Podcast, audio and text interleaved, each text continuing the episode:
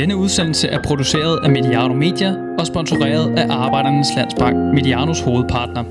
Sortesokker.dk er partner på hele serien Mediano Legends.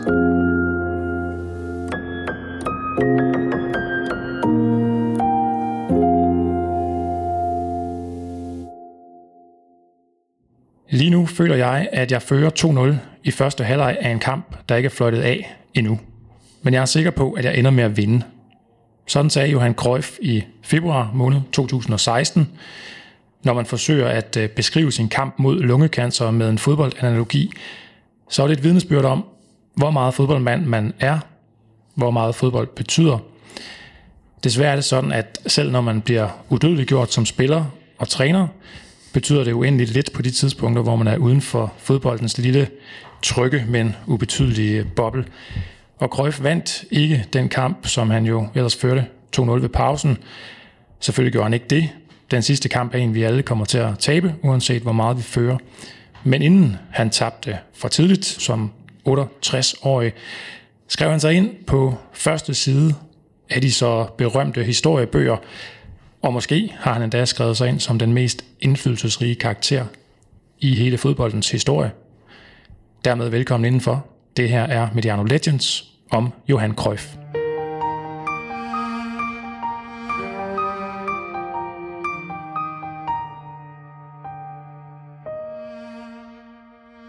I panelet til at hjælpe med at fortælle historien om Johan Cruyff, der sidder to herrer med viden og indsigt omkring både spilleren, træneren og personen Cruyff. Første mand, som jeg vil præsentere, er journalist Niels Idskov, der er et ja, tidligere øh, mangeårig medarbejder på Tipsbladet. Niels havde sit øh, speciale i tysk og yderst relevant i den her sammenhæng, hollandsk fodbold. Niels har arbejdet freelance også for blandt andre øh, Kicker og Football International, og så er du jo Niels øh, forfatter til øh, ja, nogle fodboldbøger øh, herunder blandt andet den her, som er helt din egen, øh, der hedder Ajax Amsterdam, Danskernes Fodboldklub. Så er du også medforfatter på, på en del andre. Og du er desuden indehaver af og mange fodboldbøger, øh, fortalte du mig, Niels, herunder en masse decideret om dagens hovedperson, Johan Cruyff. Hvor mange bøger, der handler om Cruyff, eller, eller er decideret om Cruyff, er du indehaver af, Niels? Jeg har nok 10-15 stykker der omkring, så de er på hollandsk, så det kræver lidt det. det. Kom i det, men det er jo, det er jo, det er jo altså Cruyff er jo så stor en person i Holland, at øh, der er skrevet bøger om, alene om for eksempel hans sprog, altså hans talemåde og hans citater og hans helt egen skal man sige, øh, øh, måde at formulere sig på, og, og der, der er retorikere, og der er journalister og forfattere, som, øh, som har som har skrevet på bøger om det, og der er citatsamlinger, og der er altså, selvfølgelig også hans øh, biografier. Ikke? Mm. Vi er glade for, at du vil øh, tale fodbold og tale Cruyff med os her i dag, Niels, og de der bøger kan jeg høre, det er ikke nogen... Øh, det er ikke nogen, jeg kan låne og bare lige øh, læse op på, så, så får jeg det svært med det her med, at de er hollandske. Øh, og det er jo netop også dit, øh, dit, dit, dit speciale, dit område, som jeg var inde på her. Hvorfor den store fascination, som du ja, har udviklet for hollandsk fodbold, og for Cruyff især? Øh, jamen, jeg er jo øh, med i kraft af min alder, jeg er øh, oppe i 60'erne, så jeg er jo barn af 70'erne, ikke? og det er jo, det, det er jo, en, det er jo sådan en del af forklaringen, men Krøjf er også en, altså, svær at komme udenom, uanset om du bevæger dig i det ene eller andet årti. Øh, men hvorfor det lige er Hollands fodbold og Cruyff især, ja, han er en fantastisk personlighed, både fodmæssigt og ikke fodmæssigt. Jeg sad her og legede med nogle, øh, en, en, en tabloid-overskrift med en masse i-bogstaver. Han, er, han står for innovation, og han står for øh, intuitiv fodbold. Han er også øh, en imponerende karriere, og så er han også irriterende. Ikke? Altså, det, er jo en, det, er jo en, det er jo en person, man aldrig bliver færdig med fordi at han, han strider så mange retninger. Så han, han er også spændende ud over det fodboldmæssige, og vi bevæger os jo videre ud af alle dem, der har skal jeg sige, forsøgt at kopiere eller tage ting fra ham, dem er, trænere og spillere, det bevæger sig øh, øh, jo, jo en direkte øh, fodboldretning, men jeg synes, at alt det menneskelige også er interessant. Mm. Jamen det skal vi nok komme ind på, både det menneskelige og, og, og en masse om det fodboldmæssige også, selvfølgelig. Og øh, ja, udover Niels, så er det øh, mig en stor øh, fornøjelse også at kunne sige velkommen til Jakob Kvist, som på et øh, langt CV jo blandt andet kan skrive øh, tidligere direktør i øh, Radio 24-7, foranværende kreativ direktør og partner i øh, Art People, der begyndte som People's Press i sin tid. Et forlag, som Jakob øh, grundlagde. Og øh, du er journalist og forfatter, ligesom Niels Jakob, og øh, en af de bøger, som du har skrevet, er Ambassadøren, der er den om Michael Laudrup. Og øh, det var jo under tilblivelsen af den bog, at du fik lov rent faktisk at møde vores hovedperson her, og få et interview med øh, selveste Johan Cruyff. Jakob, hvordan var det for dig dengang at, øh, at møde Cruyff? Ja, men det var jo en stor ting, det må jeg sige. Vi havde, øh, øh jeg havde fået sådan nogle adgangsbreve fra, fra Michael, som på øh, forfattet på forskellige sprog, hvor han anbefalede projektet. Og, øh, og det havde så, øh, den spanske version af det havde så faxet ned til Barcelona, og blev meget velmodtaget dernede, og de var meget imødekommende, og der var en hel masse spillere, der gerne ville stille op og tale, men jeg fik med, at vide med det samme, at jeg skulle, mister han talte ikke med nogen, så ham skulle jeg ikke regne med at se. Og så øh, en dag, så stod jeg sammen med, med en kammerat, øh, som hjalp mig med at så på træningen, og så, øh, så kom Krøjf for og spurgte om det, og er det jer, der er fra Danmark? Og så sagde jeg, at det var det. Jamen, hvad, I vil gerne tale med med i morgen på mit kontor. Og så øh, sagde vi, det er meget fint. Og så øh, bagefter, så flokkedes alle de der journalister om, og så spurgte hvad har I gjort, hvordan kan det være, og sådan noget. Han taler, vi har, vi har ikke talt med, med, med ham i næsten et år, og det kunne vi jo ikke svare på, bortset fra, at vi kom for at snakke med Michael Laudrup, og det ville han åbenbart gerne tale om. Øh, så det var fedt, og, øh, og det var jo, jeg har altid beundret ham, ligesom lidt helt fra, fra min øh, spæde barnesko, da jeg var 10 år gammel, og før det måske endda. Så det var der en, en stor held at møde, og så var det øh, et stort privilegium at sidde og snakke med ham i, i to timer, som vi så endte med at gøre. Hvor han virkelig gerne ville snakke om Michael Laudrup, og det, det synes jeg var, det var jo meget sigende og også bekræftende for hele sådan, hvad skal man, bogens tese og omdrejningspunkt omkring den der tætte sammenhæng mellem de to skikkelser var lidt, øh, lidt ærefrygt lige frem, hvis det var Ja, selvfølgelig. Altså, starstruck, det, det bliver man, men øh, i, i vores fag er der jo ikke andet at gøre end at, at keep up appearance og, og gå stolt til opgaven, men selvfølgelig øh, øh, var man da det. Men altså i det hele taget, så, øh, så oplevede vi en imødekommenhed dernede i den klub, som var ret vild. Jeg boede på et meget, meget, meget øh, billigt hotel. Øh, nede på ramplanen, så vidt jeg husker. Og så der var kun telefon nede i, i, øh, i stueetagen. Jeg boede på femte sal, og så kommer den tykke vært løvende op af alle fem etager. Og lige inden han er ved at få et hjerteslag, så, så står han bare og kigger og siger, Guardiola i telefonen.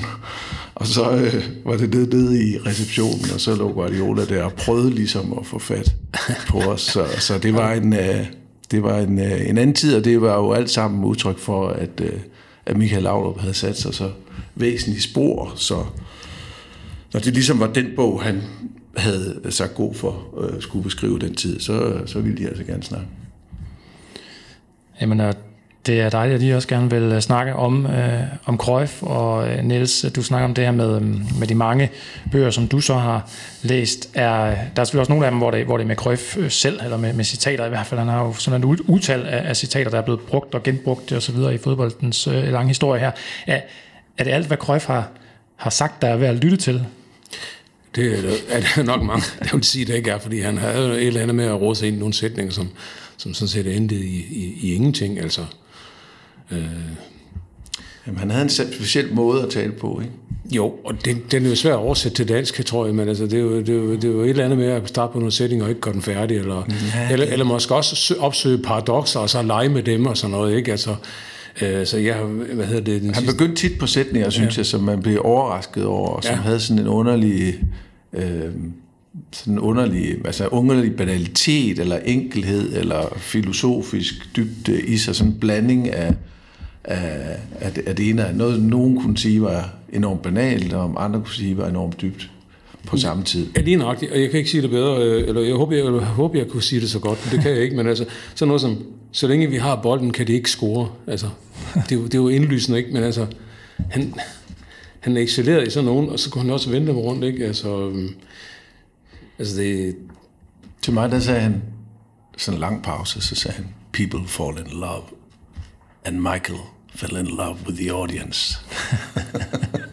det synes jeg også er fantastisk. ja, men det ligger jo måske det i, at han mente, at, at, øh, at Michael blev øh, forgabt i, i nydelsen. I at trylle, og så ja. kom til at lægge sit spil for langt tilbage. Det var ja, det, han ja. mente. Det samme, som han selv var blevet kritiseret for ja. i sin tid som spiller. Ikke?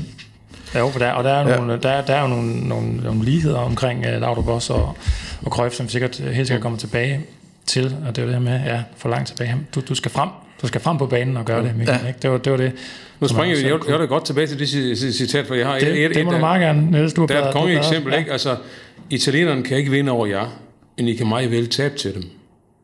Ja. Altså, det er det der med, italienerne, de er ikke til at slå, vel? Jeg tror, han mener, når ikke, når ikke de kan vinde over jer, så er det sådan på det kunstneriske plan, han mener, mm. ikke? Fordi de, de spiller jo defensivt, ikke? Det var, hans, det var antitesen til hans ja, egen fodbold. Så de kan ikke vinde? De, de, de, de kan ikke vinde. På den lange bane kan de ikke vinde over os. Så de kan ikke vinde i moralsk forstand. Nej, det kan også være, at han, han siger, at de ikke er gode nok til at vinde, men I kan godt, uh, I kan godt miste, altså I kan godt ja. være dårlige nok ja. til at tabe, I kan godt miste til koncentrationen. Og det bedste eksempel er... Så, det er meget sjovt, det er et god, ja, uh, godt eksempel. Det er god. Jeg har tænkt på den, især EM-semifinalen 2000, øh, hvor Holland jo spiller Italien ned under gulvbrædderne, ikke? Og hvad hedder, misbruger, misbruger det straffespark, øh, hedder det øh, Frank de Boer i, i ordinær spilletid, og så hammer en 3-4 venstrebenspark over øh, overlæggeren, hvad hedder det, i strafsparkskonkurrencen, og taber til Italien. Fuldstændig ud. Dybt urimeligt. og det, det er jo ret, men citatet har han sagt tidligere, fordi han har jo kigget italiensk fodbold og alt muligt efter i sømmene for længst. Men, men det allerbedste citat, nu vi er i gang, for det, det synes jeg alligevel, øh, at det er et citat, man ikke kan bruge som journalist. Men øh, jeg tror, at det står i den der berømte ABC-bog fra Barcelona, hvor han bliver interviewet af to holdningsjournalister, hvor han så siger, øh, hvor de stiller ham en masse spørgsmål, og de forstår ikke, hvad det er, han svarer. Og så siger han noget i retning af, at hvis jeg havde ønsket, I skulle forstå det, så ville jeg forklare det tydeligere.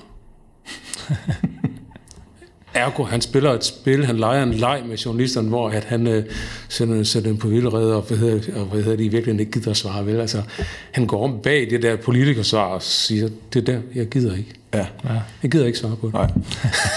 Vi er allerede godt i gang med at beskrive en, en person, han synes er noget, noget af en karakter, netop også, som jeg var inde på i min indledning der. Og øh, ja, udover at, øh, at Niels har taget sin, øh, en af sine bøger med i den her Ajax, så øh, sidder du også, Jacob, over på den anden side af bordet her med, med nogle af dem, øh, nogle af dine øh, krøjfbøger, eller dem, der i hvert fald også omhandler, han fylder jo også en del i den her øh, ambassadøren om Michael Laudrup netop i, i Barcelona-tiden jo selvfølgelig i hvert fald. Da du møder ham der, altså, øh, var han som du havde, altså, som du havde regnet med, forandret dit billede af ham ved at møde ham? Øh,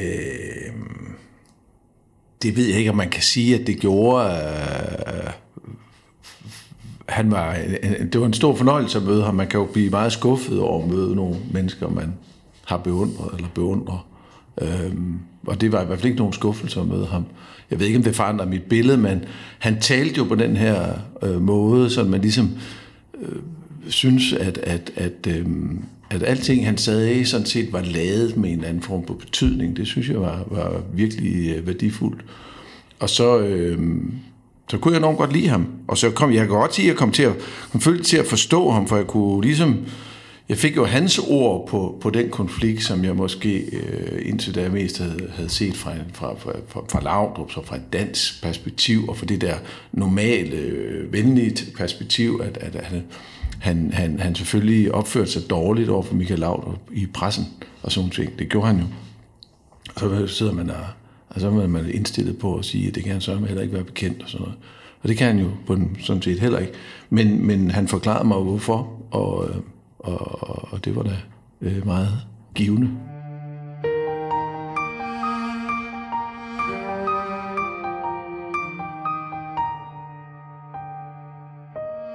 I indledningen var jeg inde på det her med, at han havde fodbold i sine tanker og i sit hjerte jo også til det aller sidste. Han tænkte meget fodbold, tænkte meget på fodbold, tænkte måske endda på det hele tiden, og udtrykte sig så med nogle af de her kryptiske citater jo blandt andet. Udtrykte sig jo selvfølgelig også på fodboldbanen med sit spil og, og som træner senere hen. Var han, var han fodboldens største tænker i jeres øjne? Mm, ja, det vil jeg, det, øh, jeg vil ikke kunne nævne en anden, som ligesom kom frem. Nu handler det her jo om hele hans karriere, og ligesom samler den og hans betydning så tidligt fra og så, så sent til, så synes jeg jo ikke, at jeg kan pege på nogen, der har den indflydelse. Altså, historien om ham, de, øh, det begynder jo helt som 16-17 år, øh, hvor han, øh, hvor han, lige når han kommer ind på Ajax' hold, begynder at, at, at styre øh, spillet og, og udvise sådan øh, særlig forståelse for, for, for mulighederne og rummene og det der, den der total fodbold, der er ved at blive udviklet.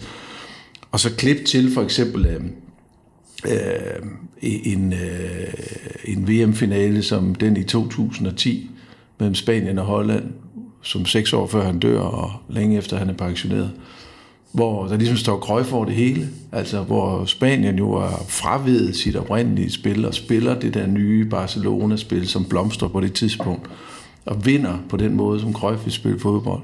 Og hvor hollænderne for første gang nogensinde svigter for alvor de idealer og siger, fandme nej, nu skal vi vinde med alle midler, nu spiller vi råt og brutalt. Og de er lige ved at vinde, men heldigvis taber de, og, og, øh, og så taber de uden ære, kan man sige. Og det fylder Cruyff jo også utrolig meget i. Det, han, han fylder utrolig meget i den hollandske offentlighed og hele verdens modtagelse af den kamp. Selvfølgelig især i forhold til hollænderne, som har svigtet i idealet, og nu så har tabt på, en, på den skamligste vis. Men, men, men, men når man så vender og kigger den om, så er, er præget jo også lige så stort på det spanske landshold.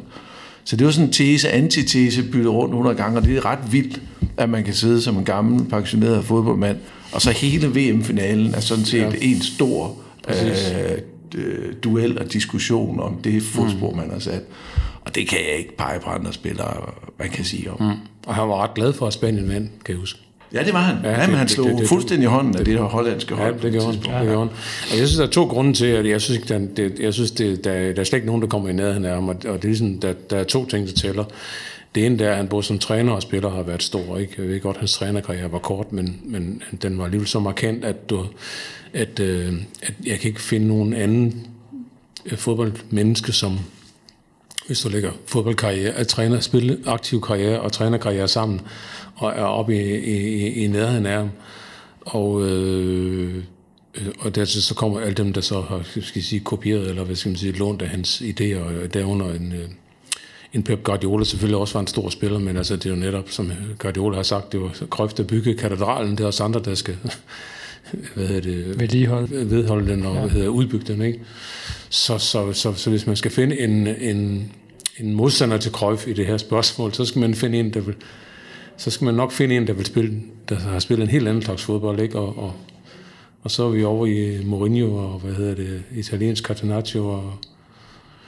Ja, eller også er vi over i Beckenbauer, måske, men, men, men øh, jeg synes ikke, det er men, helt så interessant. Men det er jo nej, også men, i hvert fald både som spiller ja, og som træner. Mm. Men Beckenbauer blev verdensmester med et hold, der ikke kunne undgå at blive verdensmester, han har sagt, eller hvad hedder det, øh, historiens ringeste VM, ikke? Men han er jo en, han var jo landstræner, det er jo noget helt andet end klubtræner, synes jeg. Ja. Så, ja. Mm. Men det er rigtig Beckenbauer. Men altså, Mourinho, Mourinho, Mourinho kan vi ikke have, Nej, Mourinho på den her hylde. Han har jo heller ikke nogen spillerkarriere. Nej, han har ikke en spillerkarriere. Altså, jeg lagde mærke til en meget sjov ting her for et par uger siden, hvor Stoichkov var ude at sige lige pludselig, Stoichkov, han popper op en gang med så siger han et eller andet. Og så var han ude at sige, at det der Pep, han havde lavet, det var ingen sag. Fordi han havde bare overtaget øh, nogle øh, fantastiske talenter, og så havde han sat dem til at spille fodbold. Ja. Det er selvfølgelig noget pjat at sige, men, ja. men, men, øh, men jeg kom til at tænke på, at han måske sagde det, fordi at Dream Team jo blev skabt på en anden måde, ja. hvor Cruyff kom ind som træner i Barcelona og fyrede hele banden. Han fyrede mm. simpelthen stort set mm. hele holdet, mm. og så købte han 10 spillere den første sæson, og så købte han Laudrup og Koeman, mm. og så fik han Stoichkov fuldstændig efter, efter en plan. Ja. Så han havde nærmest øh, tegnet holdet på forhånd og skiftet, skiftet det 100% ud.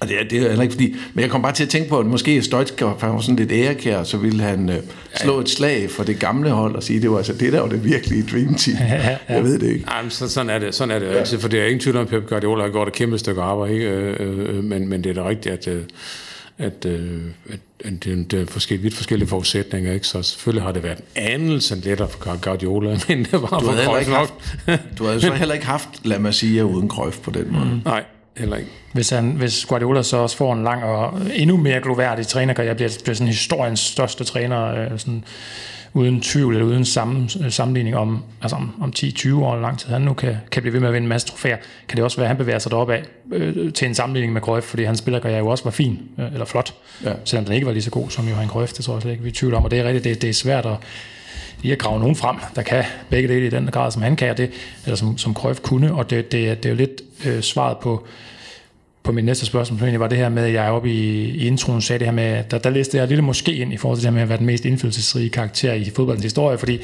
jeg vil egentlig gerne have belæg for den påstand fra jeres side, og det, det synes jeg jo, at det giver meget, øh, meget, meget fint på det her. Ja, der er jo forskelligt. Det er jo også lidt også fordi altså, Mourinho og, og Klopp er store trænere, uden at have haft karrieren og sådan, så det fodbold, altså spillerkarrieren. Så i forhold til, hvem der er verdens største spiller, er det jo også altid en, en øh, følelsesmæssig og, hvad skal man sige, temperamentsmæssig ting, om man nævner en af de samme 4-5 navne, der altid op. Men kombinationen her er i hvert fald meget unik, at du nævnes i begge ja. Præcis. Begge øh, om, ja, jeg, jeg, jeg er helt enig, for du kan altid diskutere, hvad øh, Ronaldo eller Messi er. Ja, jo, ja, det, det, er jo en, det er jo en smagssag, eller og, og sammenligne spillere fra forskellige perioder med øh, ja. Pelista og Maradona. Og du kan blive ved, at det, det, det, der findes der ikke noget objektivt svar på, men her kan vi i hvert fald opsætte nogle kriterier, hvor Krøjf han topper på begge lister. Det gør ham jo meget svært at komme udenom, synes jeg godt Så, ja. Så, og vi... I hvert fald, når man samler det under ord som indflydelsesrig. Og ja, sådan indflydelsesrig, ja. Ja, lige præcis. At man kan stå med en VM-finale også, hvor det bliver diskuteret så mange år efter, at man har sat sit aftryk. At aftrykket stadig, stadig står der, og det, der skal diskuteres i stedet for de to hold på banen nærmest. Det, det, det, er, jo ja, og det er jo vildt. Altså, jeg tror, jeg var rigtig tag, hvis, hvis, Span, hvis, hvis Spanien havde tabt til Holland der, da, da, da Robben er lige ved at score til allersidst, så tror jeg, jeg for, blevet lige så ked af det, som jeg blev i 74, da Holland tabte til Tyskland. og der var jeg 10 år gammel, og det tog mig flere uger at komme over. Det tror jeg faktisk også, det ville have, ville have gjort.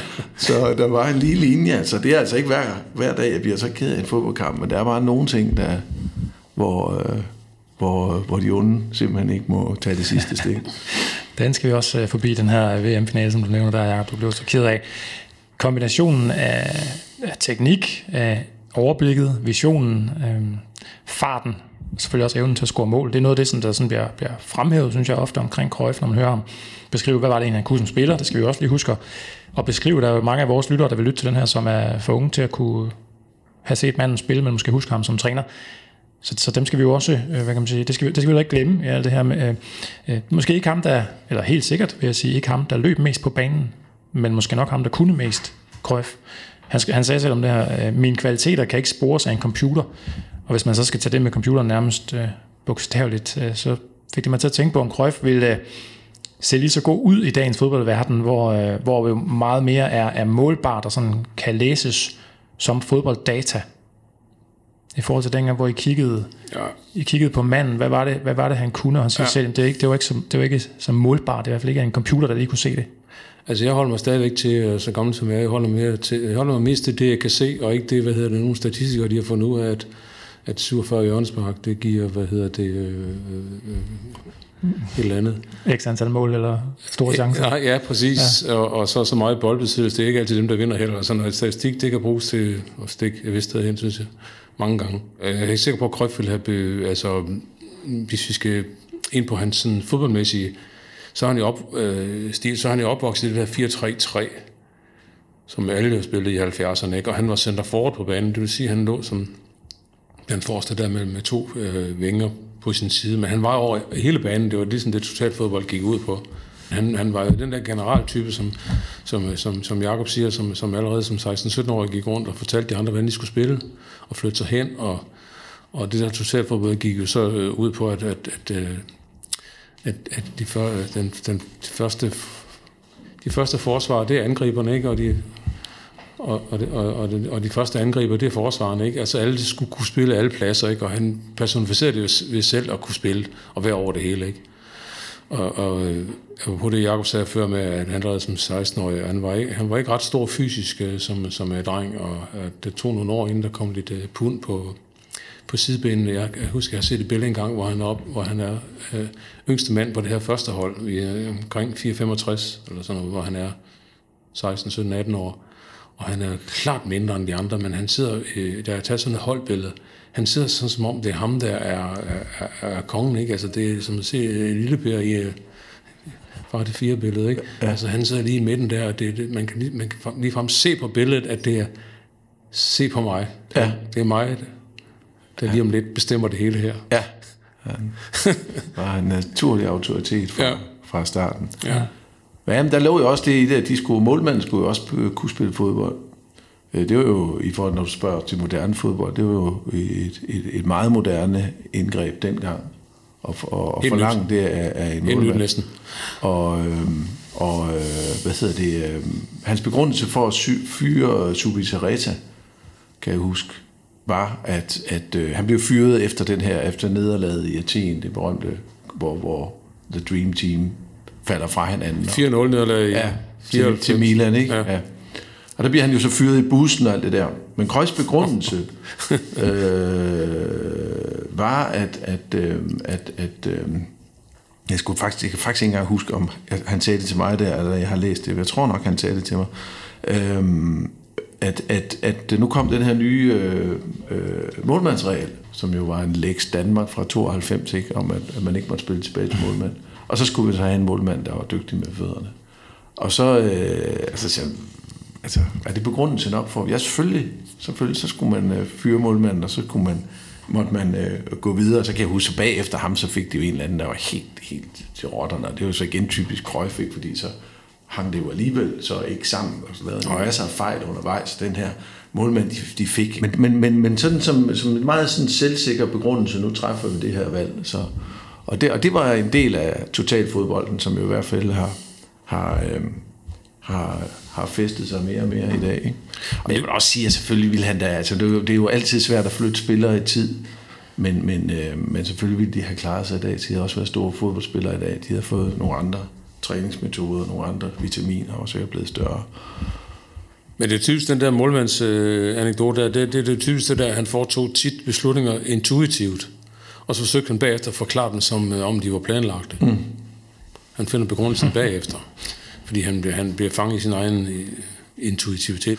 Øh, og det, det var også den måde, han, han spillede fodbold på, og hvad hedder det, og du har også set ham, når han trænede hvad hedder det, i Barcelona. Han var selv en del af spillerne. Ikke? Han var jo. ikke øh, den der mm, strenge træner, der stod langt væk. Han var selv en del af det. Ikke? Så, det, så han, han, han, han skulle ind i materien hele tiden og træffe sine beslutninger på ja. intuitivt. Ikke? Jo, han er slet ikke det der ophøjet... Øh for, men han er jo hele tiden modsætningernes mand. Ja, altså det, ja. det, det er helt vildt hver eneste ja. Han rummer hele tiden sin egen antitese. Ja, det, det er lige præcis det der, det er så gennemtænkt, og så er det alligevel intuitivt, ikke? Og, ja. det er, og det er sindssygt arrogant, samtidig med, at han løber rundt og leger med alle drengene ja. på planen. Ja, ja. Altså, det, er det har begge det lige så hele tiden. Ja. Ja. ja, og det er jo en smart måde at forsvare sig på, hvis, man, hvis folk ikke forstår ens kloge ord, og så bare sige til dem, det er jo jeg, der ikke... Hvis, jeg skal jo nok have forklaret dem bedre til jer, hvis I skulle have forstået det, ikke? Altså, som Niels inde på ja. tidligere. ja. Øh, så på den måde får han det... Ja, ja vender måske sin, øh, sine, sine gerninger, sine ord, sådan at det, det lyder øh, bedre eller klogere eller mere gennemtænkt, end det så var ud fra det eksempel, du også kom med der, Jacob. Jo, men altså, det, det, det helt, helt grundlæggende modstilling, det er, at han er jo manden om nogen, der taler om fodbold som fællesskab, og fodbold som et fælles spil, ikke? Og som Niels lige har fortalt, allerede fra 16 år, der træder han ind på holdet i Amsterdam, og I kan bare roligt give mig bolden, og så tager jeg den, og så skal jeg nok ordne der. Altså, så mere fællesskab. Men det var hele tiden i øh, en dialektik. Vi skal tilbage til Amsterdam lige om, øh, lige om lidt. Øh, der er jo i Cruyff tale om en spiller, der blev nummer to efter Pelé, altså i en afstemning, og øh, det var i 1999 om århundredets bedste fodboldspiller dengang. Man kan sige, hvis 60'erne var Pelés, 80'erne var måske Maradonas, så var det 70'erne, der var, der var Cruyff som spiller. Og så den her vis indflydelse, man også sige, den forholdsvis korte manager- eller trænerkarriere der i, i 80'erne, 90'erne, må man jo også sige, han fik det kommer vi tilbage til lige om lidt. Jeg prøver at holde sådan en eller anden form for struktur i programmet. Øh, rød tråd, jeg kan godt mærke, at det er, jeg skal lige hive jer ind en gang imellem, fordi ja, der er mange ja. ting at tale om, og, og det er også helt okay, hvis I hopper, øh, hopper lidt frem, og så, og så lidt tilbage. Nu går vi tilbage til Amsterdam og begyndelsen her lige om lidt. Først vil jeg lige sige det her øh, med, med vores partner på udsendelsen. Selvfølgelig grunden til, at vi overhovedet kan lave Mediano Legends udsendelserne er, at vi har sortesokker.dk med ombord, her der får I lige lov at høre et øh, kort indspark fra dem, fra vores gode partner, og så går vi videre i fortællingen om Krøf. Har du kun sorte sokker i vaskemaskinen, er det let og hurtigt at parre dem efter vask. Og så elsker vi Mediano, og især jer, der lytter med. Så der er 20% rabat, hvis du bruger koden Mediano. Fortsat god fornøjelse med udsendelsen.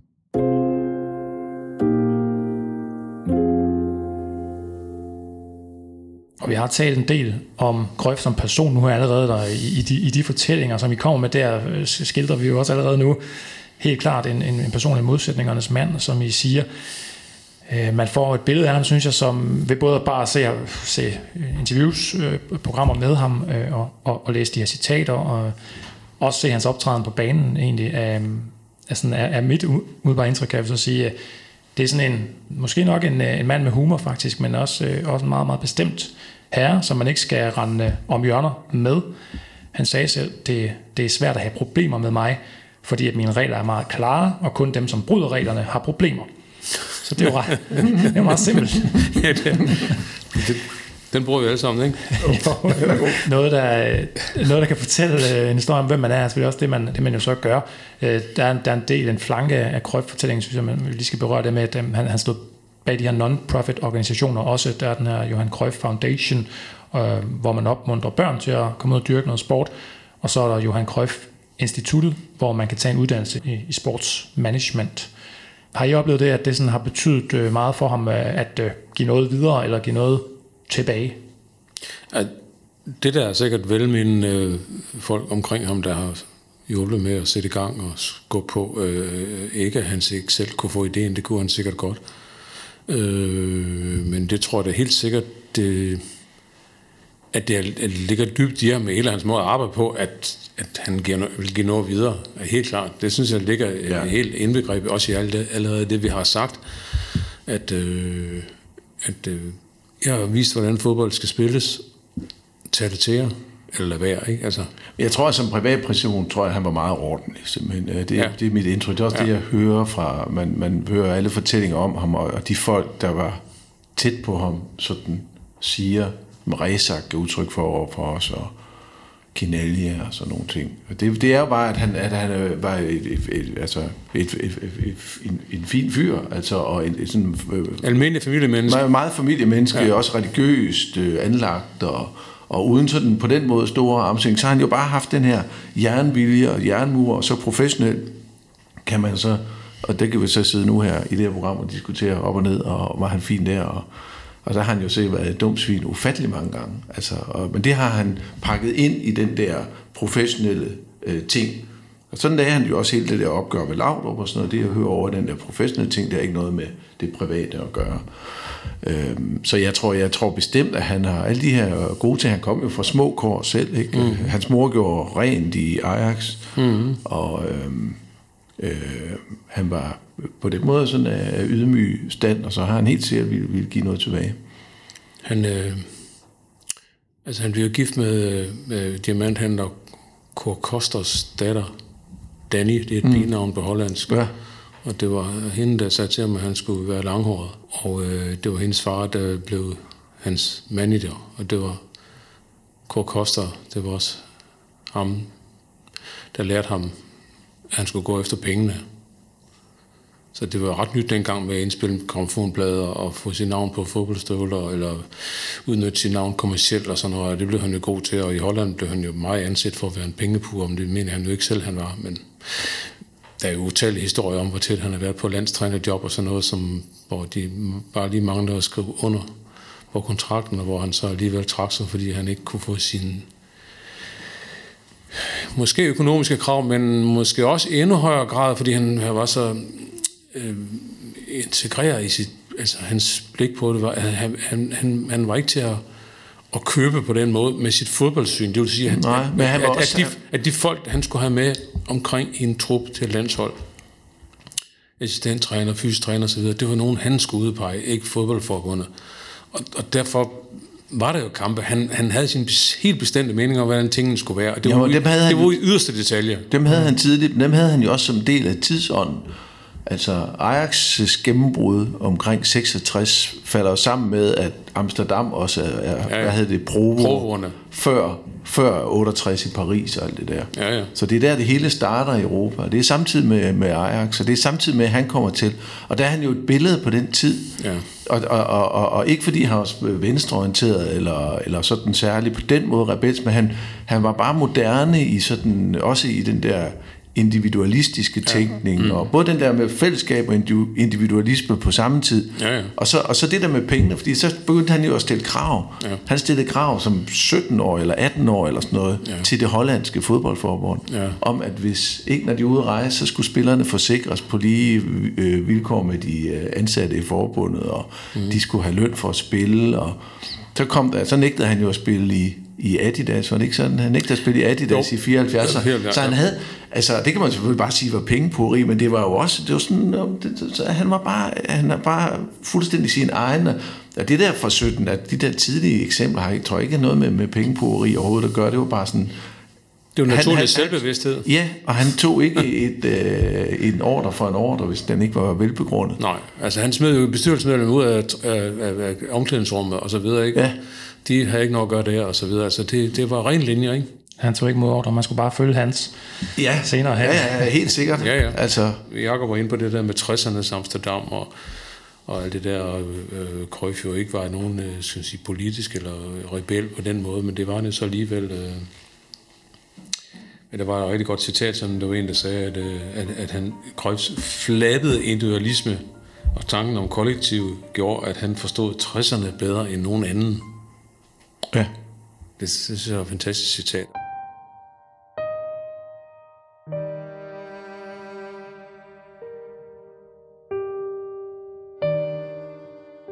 Hvis vi skal tage den her øh, begyndelse og gøre det, gøre det færdigt, det her med, at han, han vokser op i et arbejderklasse hjem øh, i Amsterdam, der, det er så i 50'erne, og ja, det er, han er født i 47, dør jo så 68 år senere, som jeg øh, nævnte tidligere, i Barcelona har en, en søn, øh, Jordi Cruyff, der faktisk fik en fodboldkarriere, dog ikke i nærheden selvfølgelig af, af farmands, og så et par øh, døtre også.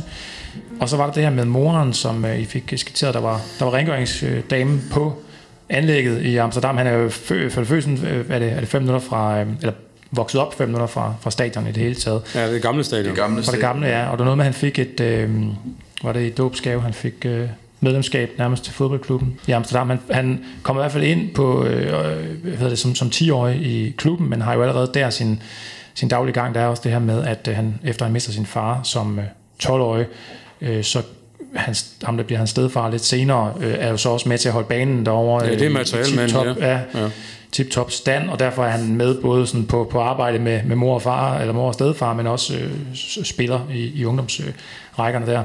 Og talentet er der jo allerede fra start. Det, det, det, det er det jo, når man får debut der, når man kommer ind som 17-årig øh, på førsteholdet og øh, indtager scenen på den måde. Og i første periode i klubben i Ajax, han vender jo tilbage senere, om det kommer vi til, der vinder han seks mesterskaber, han vinder øh, fire pokaltitler, og det der i dag er Champions League tre gange. Og da han har en sæson, der er en af de første i Ajax også, hvor han laver øh, 25 mål i, 23 kampe, hvor de en mesterskabssæson, øh, der siger han selv faktisk om den sæson på et tidspunkt, jamen han, øh, han var ret selvisk stadigvæk på det tidspunkt. Han vidste godt, hvor målet stod, og det var, det var, det var forholdsvis nemt for ham at, at, at få bolden derind, så, så han ville gerne score målene selv der, men, men det var øh, også i høj grad som øh, en, øh, en oplægger, jeg øh, tænker, tror jeg mange øh, tænker Krøf, når de tænker tilbage på ham. Niels, øh, du som sagt sidder med Ajax-bogen her foran, der kan du lige prøve at tage os med tilbage med, hvilken, hvad, hvad var Ajax Amsterdam for en størrelse der, da Krøf kommer til, og, hvor, og, og hvilken katalysator, kan jeg jo så sige, var, øh, var den unge Krøf? Jamen, Ajax Amsterdam er jo i 3-4-65 jo ikke rigtig noget. Øh, Hollands fodbold er ikke noget. Det var, øh, vi skal frem til 74, før Holland kvalificerede sig til en slutrunde. De var måske tæt på sidst i omkring 70-72. Der var så færre hold, der kom med til VM og EM i en overgang, jo, så det, øh, skal man sige, det var et mindre hul at komme igennem. Men altså, Holland var et amatørland, som fik professionel fodbold første gang i 50'erne, og og jo i 60'erne jo ikke, øh, langt op i 60'erne jo ikke bedre end Danmark.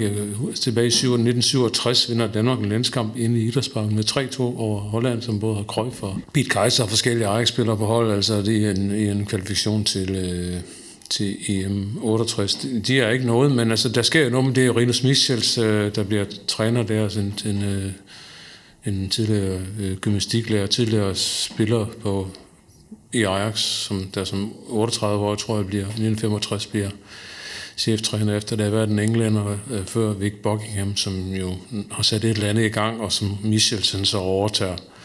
Og hvad præcis det er, det, er jo, det kræver jo nok en længere udredning, men det er jo det, at han, han, han jo får fat i, øh, det er jo lokale drenge, der spiller i Ajax på det tidspunkt, så det, det, er, jo, det er jo en gylden overgang, han, han får skruet sammen der, og, og efterhånden får han jo... Øh, det startede jo med, at i 1966 vinder den her kamp i togen mod Liverpool, som jo øh, nedgjorde Ajax og ikke regnede Ajax for noget. Øh, men den bliver så savngjort i, i det der tog, så men Ajax er i hvert fald på vej mod et eller andet, og i 1969 spiller de så den første mesterholdsfinale, hvor de så taber 4-1 til Milan, og der griber Michel så øh, hårdt ind og, og fat i nogle forsvarsspillere, der også kan forsvare, fordi det øh, så ud til at være naivt hele vejen igennem, så og derfor øh, går det jo så øh, opad og bliver mere og mere professionelt også. Men det er jo kvantespring, altså øh, Ajax og Hollands fodbold tager fra midt-60'erne til bare til 1970. Altså der er hollandsk, der er hollandske klubber i, mesterholdsfinalen fem år i træk fra 69 til 73, og Feyenoord for Rotterdam er sådan set går hen og vinder i 1970 og driller dermed Ajax og kommer dem i forkøbet. Det som gør Ajax og Feyenoord til, til, til, til ærgerivaler den dag i dag, men altså også på det tidspunkt som to af Europas allerstørste klubber lige på det tidspunkt. Ja, det var den korte version. Ja, ja, men meget fint. Og der, der får du nævnt den her finale i 69, som de jo så taber rent faktisk til, øh, til Milan 1-4, og så er, der, så, så, er så er det så et par år længere frem i 71, at de er der igen Ajax, og den her gang vinder de så. Øh, det er jo Panathinaikos, 72 vinder man igen finalen, det er jo Inter, vinder 2-0 begge gange. I 72 er det Cruyff, der scorer begge. Ja. Det er den øh, finale der, hvor der sådan bliver beskrevet lidt, øh, hvad han siger, det her label kom også på med totalfodbolden mod, mod Catenaccio. Den smukke hollandske stil over for det her italienske og en pikante detalje er, at den bliver spillet på De i Rotterdam, 72-finalen, i nabobyen. Der er ligesom lidt at drille med der, ikke? Ja. Mm. Og man har hævet det største trofæ hos, øh, ja. hos rivalerne. Ja. Og gør det jo året efter igen. Tredje finale på ja. stribe, vinder 1-0 over Juventus der. Ja. Så der er vi oppe, der er vi allerede skruet op fra en, en, en ung knæk, der kommer ind og, og, og fortæller folk, hvor de skal løbe hen til en, til en, til en kæmpe verdensstjerne, der er med til at hæve alle de her titler, tre europæiske titler i træk. Ja, og som altså, som altså skaber en klub ud af ingenting. At det var ikke, en, øh, det var ikke en, øh, en, en stor spiller, der kom til Real Madrid og havde succes dernede. Det er, der var ikke nogen, der, der, der, der stort set havde hørt om Ajax før. Han skabte klubben sammen med Michel, så... Det var helt vildt, ikke? Ja. Så de kom sådan ud af, ud af togerne og spillede det her fodbold, ja. man aldrig havde set før. Ja. Det lyder som en drøm, men det er sandt. Ja. ja, ja.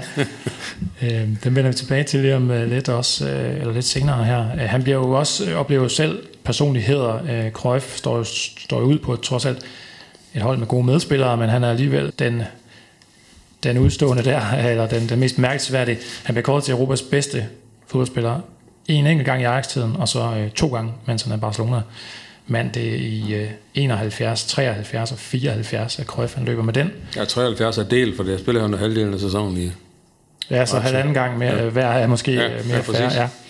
Og det er, jo, det, det er jo netop efter at have tilbragt stort set uh, hele, hele den del af sit liv indtil dag i Ajax, så, så, så mener han alligevel, at han skal prøve kræfter med en anden liga. Det bliver den, den spanske der i 1973, han tager til Barcelona. Og han, jeg fandt et citat omkring Ajax-holdet der på, på det tidspunkt, han siger, der var ikke nogen disciplin, øh, hverken på holdet eller i klubben. Øh, og på det tidspunkt, ja, han er selv verdens bedste fodboldspiller. Ajax er blevet til en magtfaktor lige pludselig på den europæiske scene, og han siger jo også selv, at Ajax kunne måske godt være blevet ved i nogle år der faktisk også, hvis han også var blevet. Men han forlader Ajax, øh, han er 26 år gammel. Han bliver vraget som anfører. Ja. ja, er det det, der gør det? Ja, Man husker det er en del af forklaringen i hvert fald. Ja, altså det, det, ved, altså det, er i hvert fald, det er i hvert fald en del af historien, mm. at der opstår sådan en, en lidt spontan afstemning blandt spillerne om sommeren, om hvem der skal være deres anfører. Det plejer ikke at være noget, de har haft særlig meget ballade med, men lige pludselig opstår der sådan en eller anden. Og der er vist ikke rigtig nogen, det jeg har læst, der er ikke rigtig nogen, der sådan ved, hvor, hvorfor den egentlig opstår. Og så bliver Pete Kaiser gen, gen etableret. Og det tager Cruyff meget ilde op, men han var vist på vej væk alligevel. Ja. Han tog det som udtryk for, at de ikke kunne lide ham, og det, de var sikkert også trætte af ham. Og, og, og, og jeg tror, den, den sande historie er jo, at alt godt får en ende, og, og det var et fantastisk stort hold, og et stort hold, de brænder sammen til sidst, og det her brænder sammen der. Det har man set før, ikke? Jo, det ser man hver gang. Det, det, det, skal ske. Det skal ske. Det, det skal ske før ja. eller siden, og så var det også det, at det, det første mesterskab, eller det første øh, mesterholdssejr var med Michels, og det var sådan en ret hård regime. Han var jo han kaldte spillerne øh, ikke ved navn, men ved rygnummer, øh, og blev kaldt generalen og marmormanden, og hvad ved jeg. Han var sådan, øh, øh, skal man sige, øh, en træner af den gamle skole, hvis skal man sige, rent ledelsesmæssigt, så fik, øh, han stoppede så i 71 for at komme til Barcelona i øvrigt som cheftræner.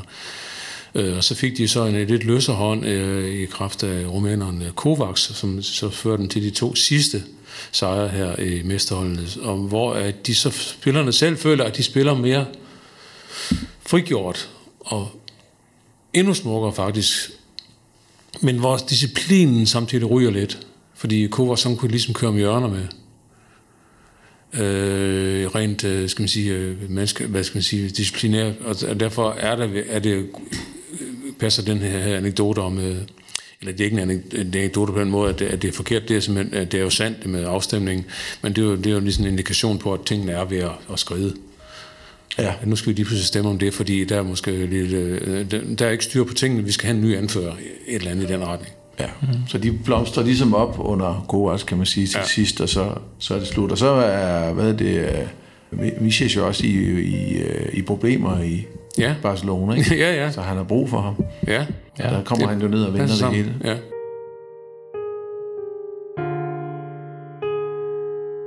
Det er jo lidt en, en fin overgang til det her med som Barcelona-kapitlet, som vi tager fat på nu. Ikke? Han tager til klubben som verdens dyreste fodboldspiller på daværende tidspunkt.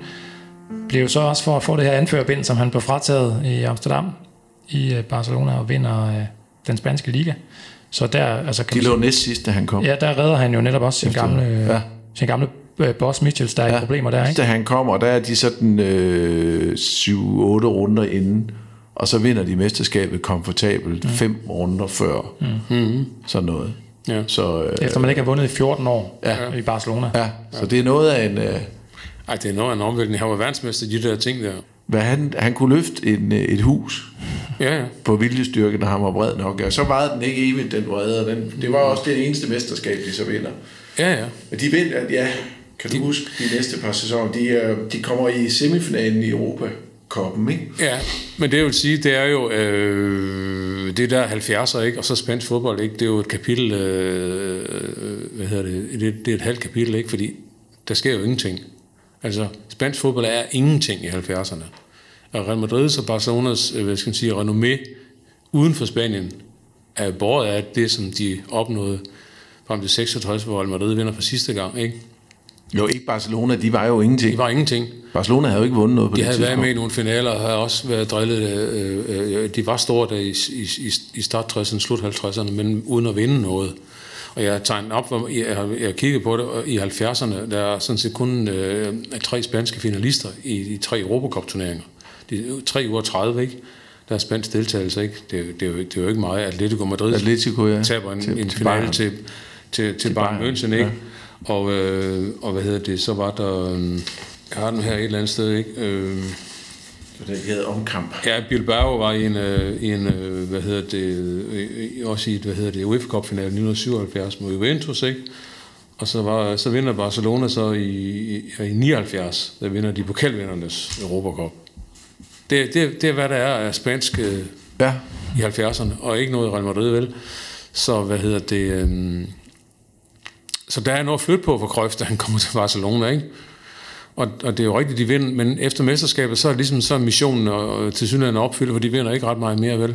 Han er, der, han er der fra 73 til 78. Jeg tror også, de vinder pokalen ikke? Ja, eller ja, de vinder pokalen i 78, der, ja. så han ligesom Og så er de semifinalen i, i, i pokalvindernes turnering mod Leeds. Ja, de bliver nummer to i, i ligaen jo så, øh, 76 og 77, så, så han, han forlader Barcelona igen efter den her ene, det ene mesterskab, man får ja. til at starte med, øh, og en enkelt pokaltitel. Øh, og, øh, og netop som, altså, han, han er jo netop på toppen af, af karrieren, der lige da han kommer, og bliver også kåret til, til Europas bedste igen en, en sidste gang. En sidste gang, ja, ja. Øh, I Barcelona, ja. Det, det, er så, det er selvfølgelig måske lidt i svaret, det som Niels siger med, med dansk fodbolds styrke på det tidspunkt, var, var, ikke, var ikke til mere, men hvor, hvorfor opnår han alligevel ikke flere titler i sin tid der i Spanien? Jamen, det korte svar er jo mås- måske nok, at holdet ikke var bedre. Altså, øh, det var grænse for mig, han kunne flytte... Øh, han fik jo Johan Niskens, hans, øh, skal man sige, hans øh, oppasser adjudant. Det var ham, der lavede det hårde arbejde på midtbanen. Og på, øh, både hos Ajax og, og på det hollandske landshold. Han fik, han fik han jo ned året efter. Der var de faktisk blevet mester. Så det er rigtigt, det er ikke det, det, er ikke det store øh, sus. Altså, Øh, det er Real Madrid, som jo så heller ikke kommer i nogen finaler, som, som vinder de der to mesterskaber i, i 76 og 77. Men, mm. men, men, men når vi kigger på spansk fodbold i dag, så, så, så er det altså 60'erne, og så hvad, hedder det, hvad der kom efter 80'erne, det, det, det er det, vi skal have for øje, fordi de havde altså en nedtursperiode der, og det har alle store nationer på et eller andet tidspunkt. De var, lykkelige, altså de var lykkelige for ham, ikke? Og det var jo El Salvatore og det hele. Han bliver kaldt dernede, men ja. Jo, jo. Men, øh, men de havde ikke den, der, den forventning om, Nej. om at vinde hele tiden. Jeg interviewede en gang Henning Jensen, som jo spillede i Real Madrid, og, så, og jeg havde også den forventning om, at de, de må have haft nogle drabelige kampe, hvor at, øh, Barcelona har, har, har vundet det mest. Men han sagde til mig, jeg kan ikke mindes at have tabt til Cruyff. Det, så gik jeg så hjem og tjekkede det. At, at, at, I den allerførste kamp, hvor Henning Jensen havde spillet i Real Madrid, den tabte de. Men det er rigtigt, de havde faktisk positiv øh, balance mod, mod Barcelona. Ja. Så er det spørgsmålet, det var den kamp, hvor at det er jo netop en af dem, som Cruyff bliver mest berømmet for måske i Spanien, der hvor de vinder 5-0 på, ja. på Bernabeu, rent faktisk øh, Barcelona, og der, var jo, der er jo hele det, som, som stadig de her stridigheder, der kører Det var før i dag. Det var før Henning Jensen, ja. Men hvor, hvor med, med, med centralmagten i Madrid og, og, og Barcelona som Kataloniens øh, ja. Sige, ja, øh, hovedstad, og, og at katalanerne kommer til Madrid der og ydmyger dem i egen hule, anført af en storspillende Cruyff, det var jo også nærmest, nærmest uhørt, og det er jo nok også med, at man får øh, sådan et kælenavn som øh, Salvatore, øh, og altså den betydning, det havde for regionen at komme til Madrid der, øh, hvor Cruyff jo selvfølgelig også bliver, bliver ophævet til nærmest en helgen, ja. det er ham, der, der, ja. går, der går forrest. Ja. Hvordan husker I, nu snakker vi om brudet med, øh, med Ajax, og I siger, at de blev, ja, de blev trætte af ham, eller et, et, et hvert hold vil, vil falde sammen på et tidspunkt, og også, åbenbart også et, et hvert øh, krøjfhold, og det er jo i 78, at han forlader Barcelona. Hvordan husker I brudet?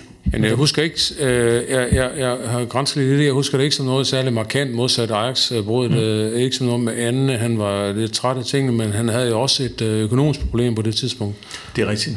Hvor han jo havde, havde jo lagt sine penge hos en eller anden øh, hestefarmer, eller hvad han nu var, ikke, og havde sat alle sine penge i det der øh, han havde ladt sig overtale til at investere i en eller anden ja. kæmpe grise- eller hestefarm. Var det sådan noget? Ja, ja, ja. Og der var svigerfar altså ikke dygtig nok til at få det stoppet, så der, der måtte han så tage omvejen over til øh, USA og spille i to amerikanske klubber i Operatligaen derovre. Ja, det kan og, godt være, at det var rent. Jeg kan ikke huske, hvornår han går konkurs. Er det der i... Er det, det mener, det er... Er det ikke lidt senere? Tager han ikke til USA først, inden han... Det er lige der omkring. Ja. De 78, han tager derover. Hvor gammel er han i 78? Han er 31.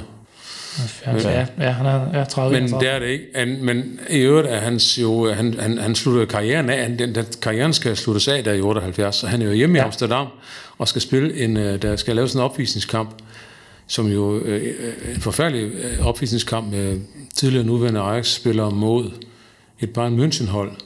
Så nogle meget dårlige gæster går hen og vinder den her kamp med 8-0.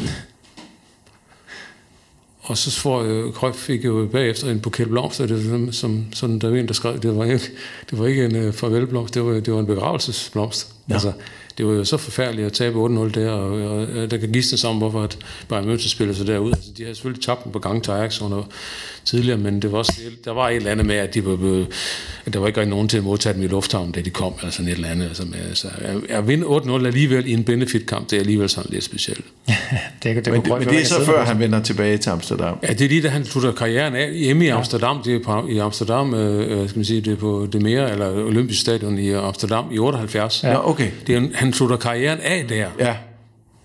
Og så lader han sig overtale. Den europæiske karriere i hvert fald. Så lader han sig overtale til at tage et par sæsoner derovre i, i øh, Los Angeles og, og Washington. Ikke? Jo, men det var, jeg mener, så lader han sig overtale til at komme tilbage til Ajax. Ja, ja. Og det var så det, der jo ikke var, var planen op, oprindeligt. Det var det bare ikke, men, men, men omvendt synes jeg, og det synes jeg, man kan se, hvis man kigger på alle de store fodboldnavne, så kan det godt være, at de, at, de, at der er nogen, der vil protestere, men, men de store navne, de kan jo ikke slippe fodbolden. Nej.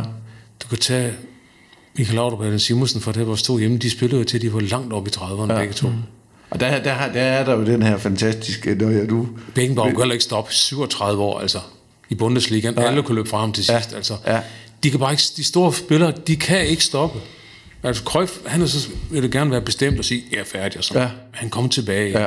Og så fyrer de ham jo, altså det er, hvad de, de fyrer ham jo øh, bestyrelsen, da han er 36 i Ajax, ikke? Da han har spillet der i to sæsoner og jo, jo. vundet med dem så er det jo så den der historie, og det, øh, så, siger, så, så beslutter de, at de ikke vil forlænge med ham, for nu er han simpelthen blevet for gammel. Mm. Ja. Og, øh, og så, øh, så det, da jeg sad med ham, så var det jo, han siger, så, hvor jeg siger det her, Michael Laudrup, han går så til Real Madrid, og de vinder jo både det mesterskab og sådan noget, of course, det, det siger han så, do you know what I did? Og så sagde jeg, jeg ved godt, hvad du gjorde. Og han lavede nøjagtigt den samme, fordi så går han jo over, han går direkte over og melder sig ind i Feyenoord, som Ja. ja. er deres super øh, hadeklub, Ja, ja. nummer et, ikke? Jo. Og så tager han hele lortet med, både mesterskab og pokal. Altså, hævn er... En ret, der skal nydes godt. Der skal nydes kold, og det er han er som han også har sagt. Ja. Og så siger han, but I could only do that once. Kun en sæson. Ja. For altså, mere vred kan man ikke være. Det er, det er jo også det, vi har været inde på før, også med, med, med den der første vending i, i uh, Barca og sådan noget. Den der helt enorme drivkraft, han har præsteret. Så der sad han jo også og, og sagde til mig, det gør Michael altså ikke to år i træk, han gør det kun et år. Han, han, det er den timing, ja, han, han, ved, han ved, hvor længe vrede varer. Ja, helt utroligt. ja. Det er fantastisk. Ja. Ja. Fortællinger. Men det gør han altså så som 37 år. Der laver han simpelthen enormt. Så der løfter han jo endnu en gang en klub Ja, ja. helt op. Ja. Ene mand. Ja. Altså, hvor mange gange har han gjort det, siden han var 17? Det er jo fuldstændig... Den sidste sæson, der hvor han spiller, han fylder 37, eller hvad? Ja. Ja, han fylder 37 der i april 84, mm. og kan Feyenoord til mester med en ung Ruud Gullit på holdet blandt andet. Og jeg, jeg var nede i Holland et år efter, eller sådan noget, og, og ønskede, at jeg var begyndt på tidsplader lidt før. Det var jeg så ikke, så jeg var ude at køre med øh, tvindespilleren Michael Birkedal, som havde, så sp- havde spillet mod der, og han sagde, ja, altså, hvor god var han egentlig? Altså, han var 37 og sådan noget. Jeg har aldrig set noget lignende, sagde Birkedal. Nej. Selv på den alder, selvom han jo ikke havde det helt den samme hurtighed, så havde han de der, den der split vision og blik for spillere, og kunne, kunne gøre de andre bedre. Ja, og han får jo lært hele den der, han når jo så der i den sidste tid, i, både som spiller og så også bagefter som træner, ikke? Altså, at løfte hele den der nye generation af, af Gullit og Van Basten og Ja, ja, ja. ja. Bergkamp og Ja, ja, ja, de er jo- og... De er jo oplært hos ham Ja, i, i, i den periode, hvor han er træner i Ajax derfra øh, længere hen nu. Ikke? Mm. jo, ja. jo plus at, at spille med ham, nogle af dem, ikke? Nogle af dem har han spillet med. Han har også spillet sammen med Van Basten og sådan ja. noget, ja. Ja, fordi nu er vi ved at tage hul på trænerkarrieren, og det skal vi også lige om lidt. Øh, men først, jeg kunne godt, bare lige tænke mig at dvæle ved den der med, at I siger, hvad, hvad det er, han kan nu igen på, på banen. Prøv lige bare, bare beskrive, når I, når I så en, en kamp med spilleren, inden vi ligesom forlader spilleren, Cruyff, øh, hvad det var, han kunne. Han, han, han, det var ligesom, han kunne forudse alting. Altså, øh, Jamen, Altså, ja, det er svært at forklare. Det skal man jo se. Ja, men altså, jeg vil, Kinalja, han siger i min bog, der siger han, når jeg lukker øjnene og tænker på Laudrup, ser jeg Cruyff. Og når jeg lukker øjnene og tænker på Cruyff, ser jeg Laudrup. Ja. Altså, det var... Øh, jeg ved ikke, altså andre vil kunne udpege større øh, øh, detaljer og forskelle, men det er jo den samme, at det vi har snakket om så meget, botaniseret så meget i Danmark omkring Michael Laudrups særlige fodboldintelligens, den der rumlige, øh, tredimensionelle, fire, femdimensionelle intelligens, evnen til at se noget helt, evnen ja. til at forudse spillet, se det, ja. Og, og, og se, at og timing i noget, der bare der ikke må være for sent eller for hurtigt, men som skal være lige i øjeblikket og sådan noget. Altså, det, det, det, de ligner i mine øjne hinanden som, øh, som spillere på den måde, og har ja. den samme intelligens. Jeg tror, Laudrup ud, havde det nok i men han blev udviklet af Cruyff. Cruyff øh, udviklede det Ja, helt sikkert. ham. Han så Laudrup som et projekt. Ja, ja. Det var derfor, han også Ja.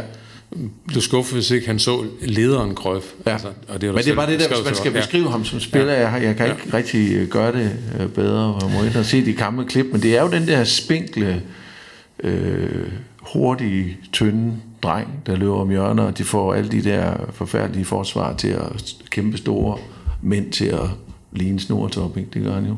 Ja. Altså, han, hans, hans, hans spil på banen veksler mellem to positioner, hvis man kan sige to grundpositioner. Den ene var øh, ham, der stod i midten af banen og dirigerede medspillere og dommer med fakter og med øjenudtryk. Og du, du, du, nogen har set, at nogen har siddet og kigget på ham og sammenlignet med balletdansere, og det er altid en meget billig og let måde at, Ja. at anskue ting på, men du kunne sådan se på hans dybløbende øjne på lang afstand, kunne du se, om han var tilfreds eller utilfreds. Du kunne se, hvor han kiggede hen, du kunne se, hvad han ville. Det var, det var en meget sådan tydelig øh, hvad gør Cruyff nu, hvor han på vej hen i sit spil og sådan noget, og, og han stod og, og gestikulerede, brugte meget arme og bevægelser, så og diskuterede med dommeren og medspilleren og sådan noget. Og det er den ene position, grundposition. Den anden position var det der, de der lige pludselig ryg. Mm. Altså, Ligesom man starter VM-finalen i 74, ikke? og han bare løber igennem i det ryg. ja, ja. Altså. Altså. Det starter kampen Ja, med, ikke? ja. ja. Men det er rigtigt, og hans ansigt er en historie for sig, altså ja. både som spiller og også som træner, han var fantastisk fascinerende at sidde og kigge på. Han, og det var nemlig fuldstændig læsbart, ja. Men igen, altså, ekspressivt. Jeg, jeg kan komme med et andet eksempel, jeg ved ikke, hvor godt det er, men det jo handler om altså, det der med at tænke fodbold at, øh, øh, døgnet rundt, altid. Altså, jeg har en episode med, med, med Gary Myren, som han spiller sammen med Ajax, som sagde, at øh, hvad hedder det, så vi kom en gang ud og skulle spille en kamp mod et eller andet hold, øh, bundhold, Fenlo eller et eller andet, og, og det havde regnet hele dagen, det var frygtelig regnvejr og sådan noget, og så gik vi hen og kiggede på banen og sådan noget, og så sagde Krøft til mig, sagde Myren, øh, hvad hedder det, øh, du kan godt se, at der ligger vand lige der omkring strafskarpletten, ikke? Så når vi kommer i gang, så hvad hedder det, øh, der bliver bolden, den bliver hængende der. Så lige snart vi starter, så hvad hedder det, så vi får, får bolden derhen, så skal jeg nok sørge for at score det første mål. Og det var det, der skete. Ja. Altså han, han ser banen ud. Ja. Starter der, ikke? Jo. Det er selvfølgelig, det ved alle trænere i dag, og alle spillere, øh, øh, men det er sådan, det var ikke noget, men det var ikke noget, de andre gik op i, vel? Det var noget, Krøf gik op i. Ja, og så de andre ting, at de nok skulle spille udenom den plet. Ikke? Ja. ja. Han tænkte, spiller ned i den.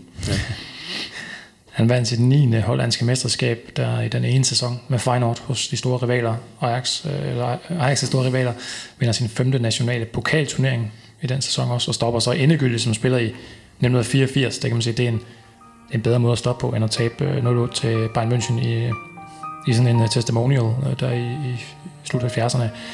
Så fik han sat det endegyldige punktum for, som, som, som spiller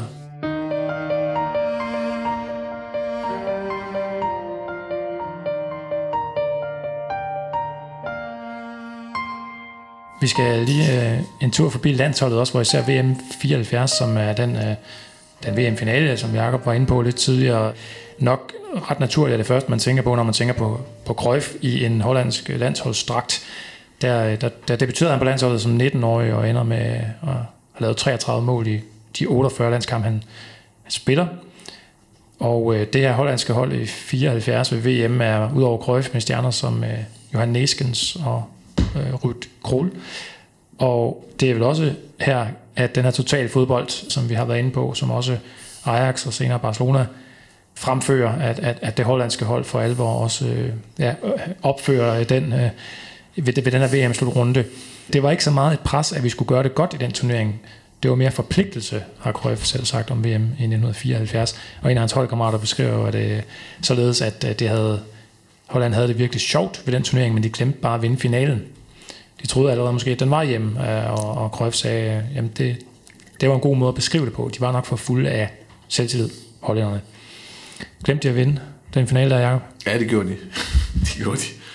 Altså, øh, der er jo, altså det er jo, det er jo et traume dernede, men ikke hos Cruyff selv. Han, han, han sagde, det gider jeg altså ikke gå og, og ærge mig over. Jeg er glad for, at de huskede for, at folk husker os for det spil, vi spillede. Øhm, og, øh, så, det, så det var jo hans tilgang. Så, og det er igen den der dobbelthed med ham, hvor han på den ene side jo er en helt vild vinder, type øh, i nogle sammenhænge, når det galt, og når han var vred og sådan noget.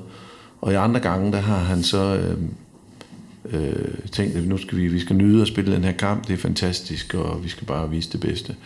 Det gjorde de så også, og de skulle også bare have vundet den, øh, men de blev jo, jo arrogante, og de, at de ville ydmyge tyskerne og sådan noget. De, de, de, de, de, de ville lege med dem, og, og de glemte at score et par mål mere, og Øh, det kunne de nemt have gjort. Og så til sidst, da de så er bagud 2-1 i anden halvleg, der angriber de jo så øh, over stok og sten, og der er de jo sindssygt uheldige så også med ikke at score. Men det har vi jo set så mange fodboldkampe. Men der i starten, da de sad på den, der skulle de bare have, have lukket den. Men, øh, men det var arrogance, det tror jeg, man må sige. Krøjforvindingen bliver, øh, bliver opfundet her. Det var den, øh, den finte der, da han står over for Sveriges Jan Olsson. Og øh, ja, det er jo så også et eksempel på det her med Cruyff som spiller, at han, han vurderer i situationen, okay, hvordan er den, øh, den måde, jeg kommer forbi min modstander på her, det er ved at vende rundt på den her måde, og han siger selv, at det var ikke noget, jeg havde gjort til træning, eller sådan virkelig øh, øvet på, det skete bare i, i øjeblikket. Kan I huske den krøjfvending der, da I ser den udført ja. mm. første gang af ham, der opfandt den? Jeg synes, det er bare smukt, Jan Olsen, han har sagt, at det er hans karrieres højdepunkt. Ja, ja, ja. Men det er sjovt, du kan se, hvis du ser klip med den spærgekamp, i nogle af de mål, han har lavet, så er det krøjf øh, om igen, ikke? Så det, er jo, det kan godt være, at han ikke er øvet i det, men, men, men de er alligevel... Det er, det er i hvert fald har jeg været trænet i den måde at tænke fodbold på, og finde på noget originalt. Det er jo ligesom, det er en del af kernen i det her med Cruyff og Ajax, det er, lad os finde på noget nyt. Vi er, vi er også cirkuskunstnere. Vi, er, vi, vi, vi, vi vil også, det skal være sjovt.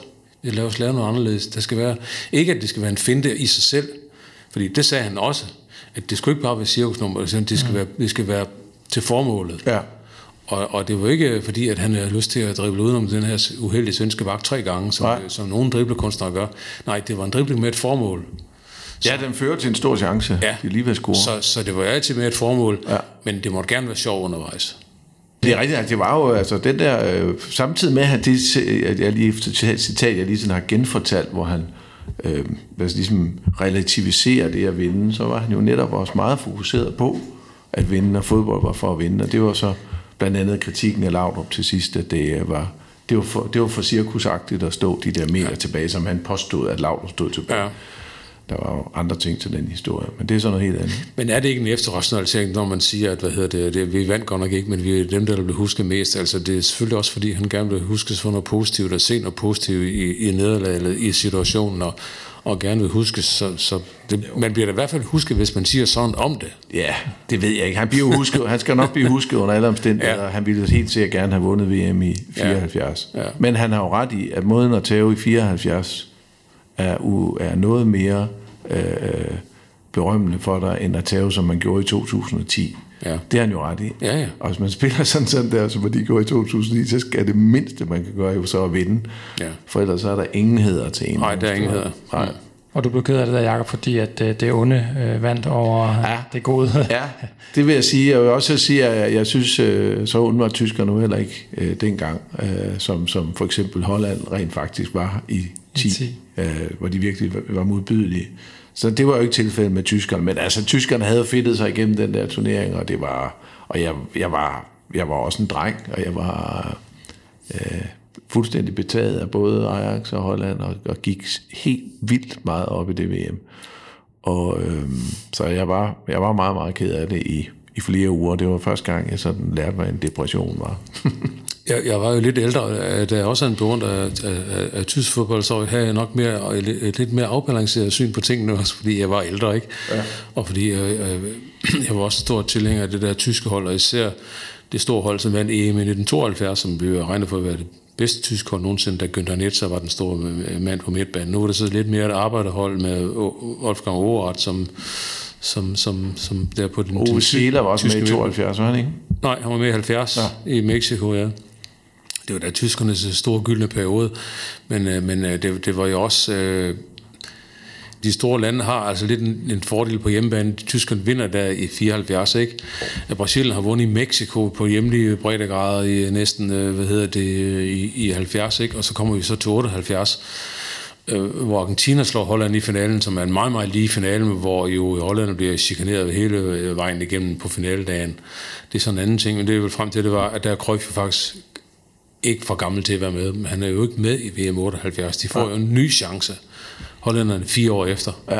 Og det er jo den, den sæson, hvor han jo, øh, jo øh, slutter af i Barcelona, så han, er jo, han kan jo sagtens spille i 78, han er 31 år.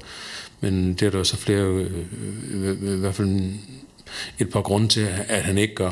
Der var jo alt det der med, at hans kone ikke ville... Ja, hans kone var ikke glad for, ja. hvad hedder det, at, at, at i 1974 havde været en stor artikel i Bildzeitung, over, omkring, at hollænderne i, øh, havde slappet vel rigeligt af, han har sagt, eller, eller så havde de ikke, ved en swimmingpool og med nogle fremme damer og sådan noget efter en anden indledende kamp.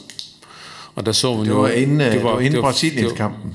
Det var, ja, det var i hvert fald så tæt på finalen. Det var inden Brasiliens kamp, for de spillede jo rigtig godt efter det såkaldte sex party, de skulle have holdt. Nå, var det det? Det, det, det var inden Brasilien, så der var der også nogen, der sagde, at de skulle bare have holdt et mere inden finalen, så havde de vundet. Jeg har forsøgt og læst mig igennem al Hollands materiale på et eller andet tidspunkt omkring, om det der, de virkelig har fundet sted eller ej, og jeg er ikke blevet klogere endnu. Mm. Det er Der faktisk er aldrig nogen, der har bekræftet det. der er aldrig nogen, der har 100% bekræftet den historie, vel? Der ville, man ville jo også vide, at Danny havde ringet og skældt Johan ud hele natten Ja. op til finalen Ja. omkring det der, så han ikke havde fået sovet. Præcis. Han har stået i telefonboksen, øh, som jeg gjorde dengang. Det, han har stået i telefonboksen og, og talt med hende i timevis, han har sagt, op til finalen der. Og han var jo også ude af balance. Han pådrager sig en advarsel, så vidt jeg husker, på vej ud. Ja, ud til, oh, til, uh, til pausen. Ja, til, han skælder ja. dommeren ud. Ja, og han Men det er også de, Hølsenbein havde jo filmet det straffespark. Ja, ja, ja. Det var sikkert det. Men han, han, jeg synes også, han falder ud i anden halvleg. Øh, men, men altså, han kan sagtens være med i 78, han er, 33, han er 31 år, ikke? Og han er stadigvæk i fin form, og der er den der historie med og altså konen, og, og det er den ene, og den anden er, og som jeg, hvis nok den officielle version er, at at det var frygten for, hvad hedder det, øh, alle mulige vold og øh, hvad skal man sige, sikkerhedsforhold omkring i, i at være med i Argentina. Den, den, det, det, lyder, det lyder som en kombination af begge dele, faktisk. Det var ikke politisk dengang. Ikke rigtig politisk. Altså, der var godt nok stor modstand i Holland mod øh, at, øh, Mendoza. at tage til Argentina, som Jamen, det var var. Men- Mendozas styre. Jeg kan Ja. huske, at, at Chile kommer med på den der kamp mod DDR, hvor DDR nægter at stille op Ja. i protest og så videre. Ja. Så det kan jo også, jeg ved ikke, om han havde nogle politiske ting omkring det, men det var i hvert fald, og så spiller de jo dejligt derovre Holland alligevel, uden ja. ham. Ja. Og Rensenbrink tager i år og spiller Præcis. fantastisk. Ja, ja. Jeg spiller ikke helt totalt fodbold. Man har stadigvæk et kanon godt hold, og med Cruyff på holdet kunne det jo, være, øh, jo gået øh, rigtig godt, ikke? Men altså det... Men det... Ja. De var jo, altså, de var et skud på stolpen fra at blive verdensmester. Jeg ved ikke, om han... Om, ja men det er. Ja. Ja. Det var Rinsenbrink, der ramte ydersiden af stolpen i sidste minut. Mm.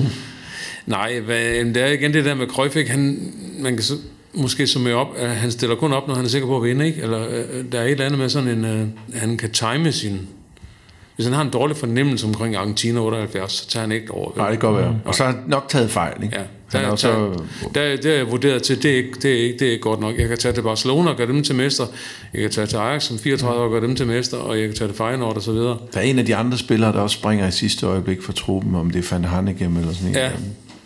som springer lige inden dagen før afrejsen også. Til. Ja, der var, ja, der var, øh, der var, der var uge, og den hollandske presse var også øh, øh, utvivlsom, øh, eller var tvivlende over for, om de overhovedet skulle, hvordan de skulle dække det der slutrunde, om de skulle tage det over eller ikke tage det over. Der var, Ja. der var meget politik i det. Ja. Holland jo sådan meget... Det var jo også et rigtigt diktatur, der Ja. afholdt det med torturoffer i kældrene og det hele. Ja, ja, det var... Det var det Godt var, gammeldags øh, Ja, ja, så- sydamerikansk diktatur. Så, og så de tv-billeder så derovre fra, det var den argentinske vinter. Den er, altså ikke, den er ikke, den er ikke særlig smuk. Der var sådan et, øh, en 70'er grimhed over det. Ja, Ja. men det var en fed turnering. Ja, ja, turneringen var god nok, men det var sådan billedmæssigt, ikke? Ja, der er jo masser af polemik omkring uh, turneringen, i hvert fald som netop blev afholdt der i Argentina med, med ja, øh, militær diktatur Ja. ved magten, og, og man kan sige om Cruyff det der med, at måske at han jo så ikke i virkeligheden vidste, hvornår, han, han vidste, hvornår han skulle sige stop, i forhold, altså på, på det rigtige tidspunkt, ikke? og siger, øh, nu er det nok i Ajax, nu har jeg vundet det her, nu tager jeg til Barcelona, så gør jeg det en gang med Barcelona, øh, og gør det kun én gang i Feyenoord også, og siger så også åbenbart på, på landsholdet der, at det, det var i 74 eller ingenting. Det, Ja, det var mit VM. Det blev ikke i 78, Nej. ja. Stopper karrieren på landsholdet før det her. I 77. Ja, og hvis man skal gøre landsholdskarrieren færdig, de taber den der 74-finale til Vestjylland, som vi har været inde på, og til Beckenbauer, der også var en af øh, dem, Cruyff kæmpede med, kan man sige, om, om sådan titlen som verdens bedste, eller Europas bedste fodboldspiller på det her tidspunkt i hvert fald. Det, er Cruyff, der får tildelt den gyldne bold som turneringens øh, vigtigste spiller der, øh, ved den VM-slående, men, men jo Beckenbauer, der kan løfte det trofæ, mm. som Cruyff naturligvis også godt ville have, ville have haft. Han, han vinder jo så aldrig det VM. Der er jo også no, ofte er noget af det, folk måler på, når du taler om det allerstørste i historien. Har du løftet VM-trofæet, eller... Ja, og der, du- når vi nu er på indledningen på den her samtale, det har Beckenbauer så gjort i både egenskaber, både spiller og træner, så det er Ja. også øh, ganske ja. særligt.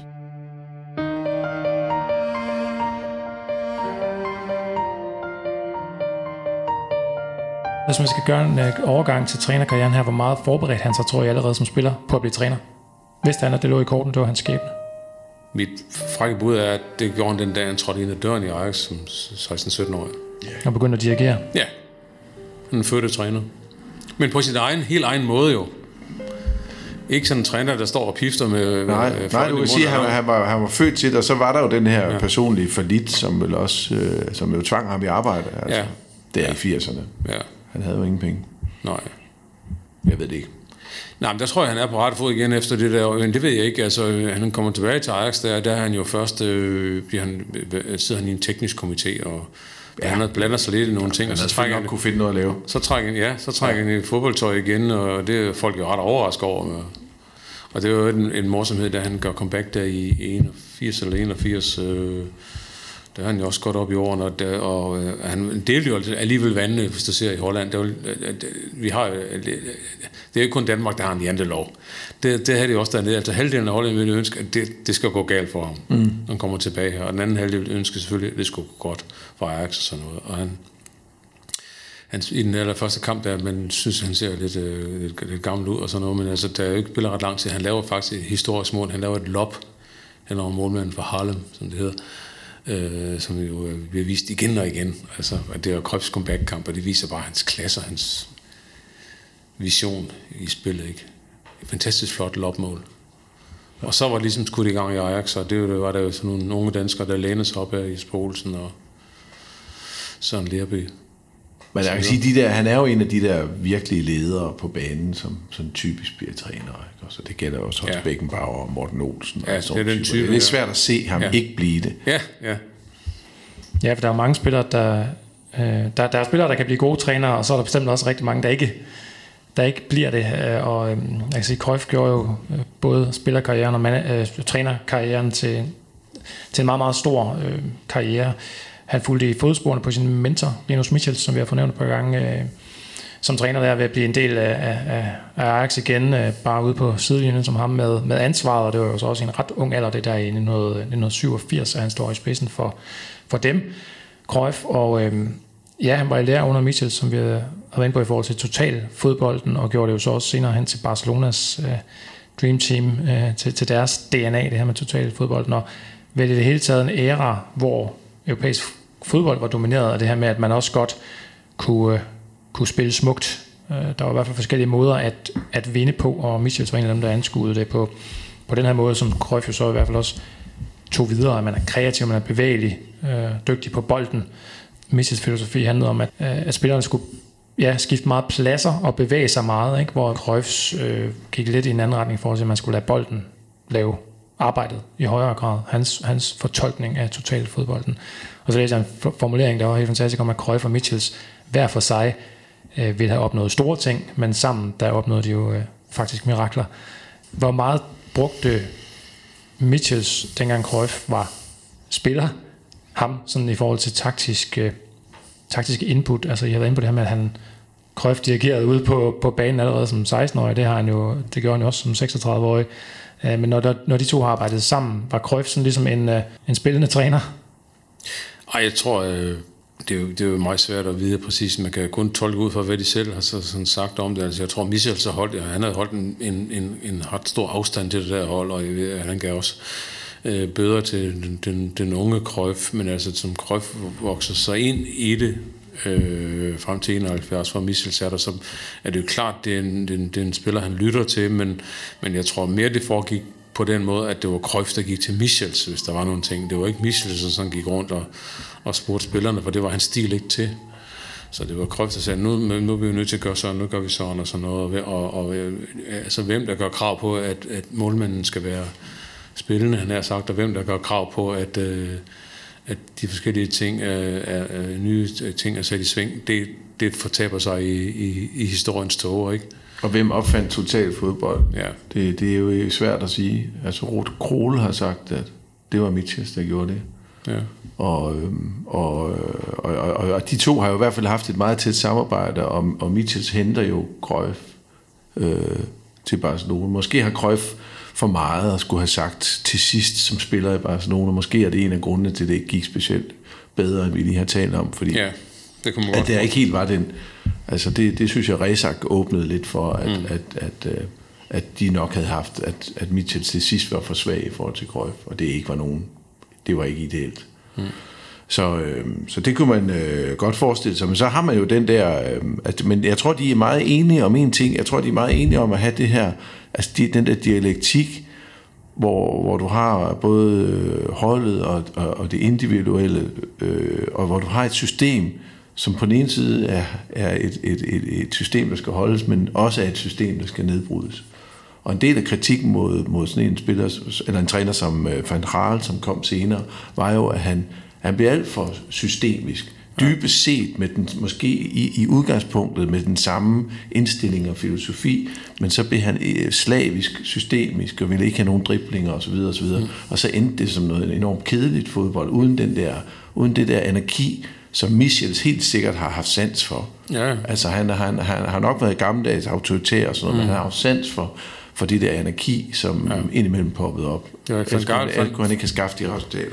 Helt sikkert. Altså, Van Gaal var den, der ville fjernstyre den enkelte spiller, ikke? Jo. Og det kunne han have succes med i en vis periode, men, øh, men, men ikke på den lange bane. Og den, den, den, den store forskel på Cruyff og Van Gaal, som øvrigt ikke bryder sig særlig meget om hinanden, det kan så også være brødnid eller almindelig jalousi, øh, øh, er jo, at hvad hedder det, det den, den, den, den korte formel, som Holland siger, at hvor Van Gaal satsede, hvor kollektivet der satsede Cruyff på det individuelle element.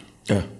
Og, og, og, og det er jo helt tydeligt, når man kigger på hans Dream Team sammenlignet med, med Van Gaals 95. Det er jo kun et par år senere. De, de rammer jo næsten hinanden, de to hold. Øh, Van Gaals Ajax, som vinder Champions League i 95. Det, det var faktisk, men de når vist aldrig rigtig at møde hinanden. Det kunne være sjovt, men, ja. men de, der er lige en overgang der, hvor Cruyffs Dream Team spiller sin sidste Eurocup-finale, eller mesterholdsfinale i, fire, i, i, i 94 og Ajax brød igen året efter, ja. ikke? og vinder i 95. De, ja. når, de, de, når, de, de afløser hinanden, de lapper ikke over rigtigt. Nej, og så kommer Van Raal jo til øh, Barcelona. Ja. Det er jo ikke med Cruyffs øh, Nej. store glæder. Det er også et røvsygt Barcelona-hold, han Ja, laver. Ja. Øh, det er sådan noget helt andet. Ja. Et ubalanceret hold med alt for mange hollænder. Og, Ja. Vi taler mere om uh, Cruyff som, som træner lige om lidt. Uh, først vil jeg lige lægge et, uh, et klip ind her igen fra vores partner, sortesokker.dk, som altså er med ombord, og grunden til, at vi kan lave de her Mediano Legends udsendelser.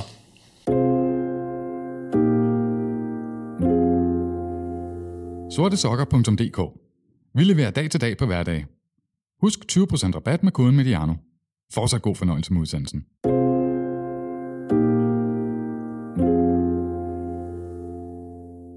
Den gode spiller vil altid gøre tingene smukkere, end det er strengt nødvendigt, siger Cruyff også på et tidspunkt. Det tænker jeg også er en af forskellene på de her træner, som vi talte om øh, før det her øh, lille klip, at uh, Cruyff, altså det var meget vigtigt for ham med, med effektiviteten. Samtidig, det, det, skulle være, det skulle være smukt. Det var ikke nok bare at vinde, som man jo også, som, som jo også noget med det, man hører fra, fra Barcelona den dag i dag, øh, og så videre. Men, men stadigvæk var det vigtigste at vinde.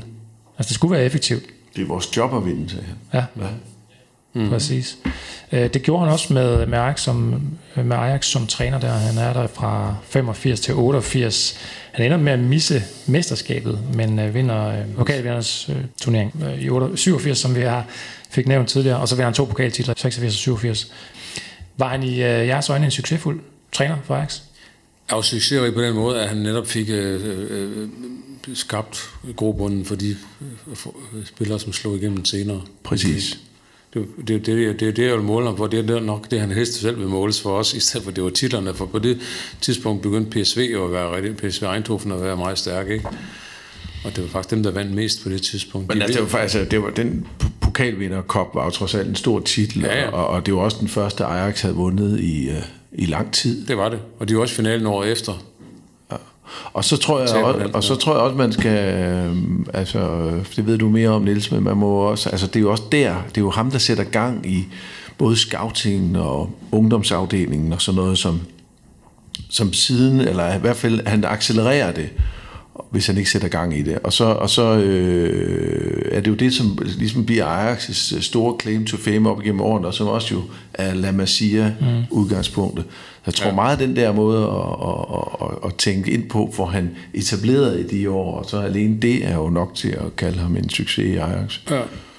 Men altså, de folk, der kommer ud af, den, af de der år med ham, er jo det store 88 hollandske hold, ikke? Jo. Gullit, Basten og Rijkaard ja. og Bergkamp og alle de der folk.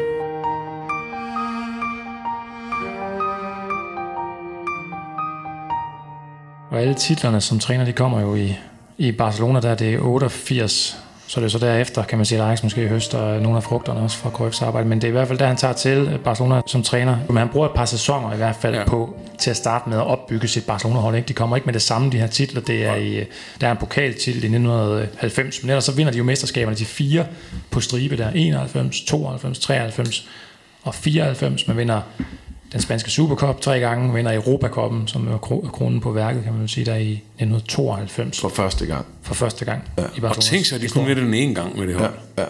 Hvordan, øh, det, det er jo netop det her L, L Dream Team, øh, i, der bliver skabt der under Cruyff. Øh, Jacob, du havde nævnt det lidt tidligere med Altså, han kommer ind, køber 10 spillere, køber, og så køber han nogle stjerner igen året efter. Så ja. hvordan skaber han, hvordan, hvordan foregår det her, skabelsen af Dream Team? Jamen altså, det, det, det foregår jo uh, virkelig med, med en plan, som, uh, som er skrækindjagende imponerende, når man sådan ser den på afstand. Fordi der er jo også de der fire udlændinge, han vil have fra starten. Og det er Koman, Stoichkov og Laudrup, og så er det Van Basten, som han aldrig får. Ja. Og de tre første, som han får, de er jo alle sammen i mega problemer i deres klubber og sådan noget. Koman er dyr, de andre er ikke dyre. Og Laudrup er jo altså bare fantastisk set.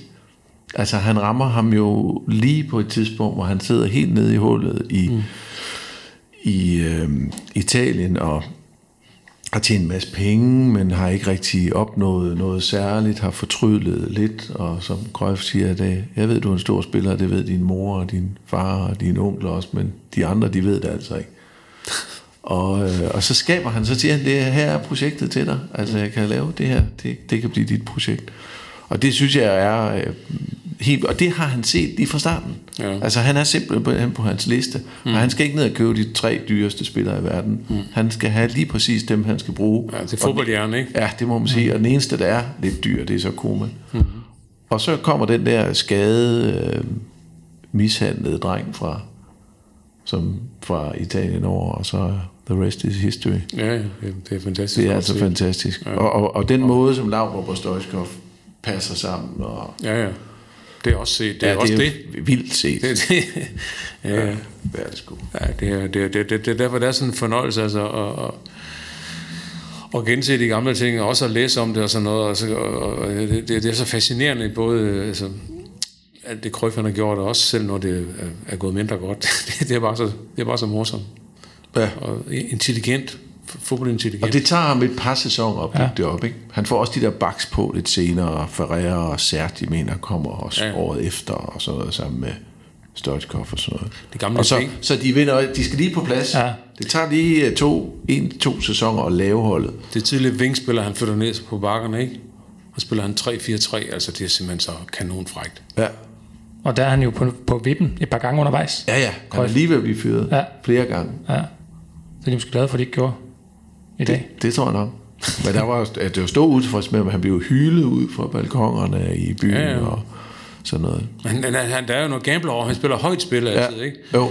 Den, de taber i 94-finalen med 4-0, ikke? Der, er jo også, der, der, der går deres ja. presspil jo i, i, i, i tu, altså, det, det, er jo skrøbeligt, det er, det, er, det er jo en form for skrøbelig fodbold, det øjeblik fundament ikke er der, så går det galt, ikke? Og det, det har man set nogle gange med hans hold.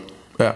Og så er det jo nogle, den der... Nogle få gange, men der, det er den risiko, at der er værd at tage, fordi rammer vi det andet, og det gør vi det meste af tiden, så er det guddommeligt. Men der har han jo også spillet mentalt højt spil. Ikke? Det gør han jo også med Laudrup. Det er hele tiden det der øh, mentale høje spil, hvor han hele tiden skal ud og presse ham, og. Siv siger jo flere gange til ham, de er jo gode venner privat, og så Siv siger til ham, du kan simpelthen ikke, du kan ikke tale sådan til Michael, du får ikke noget...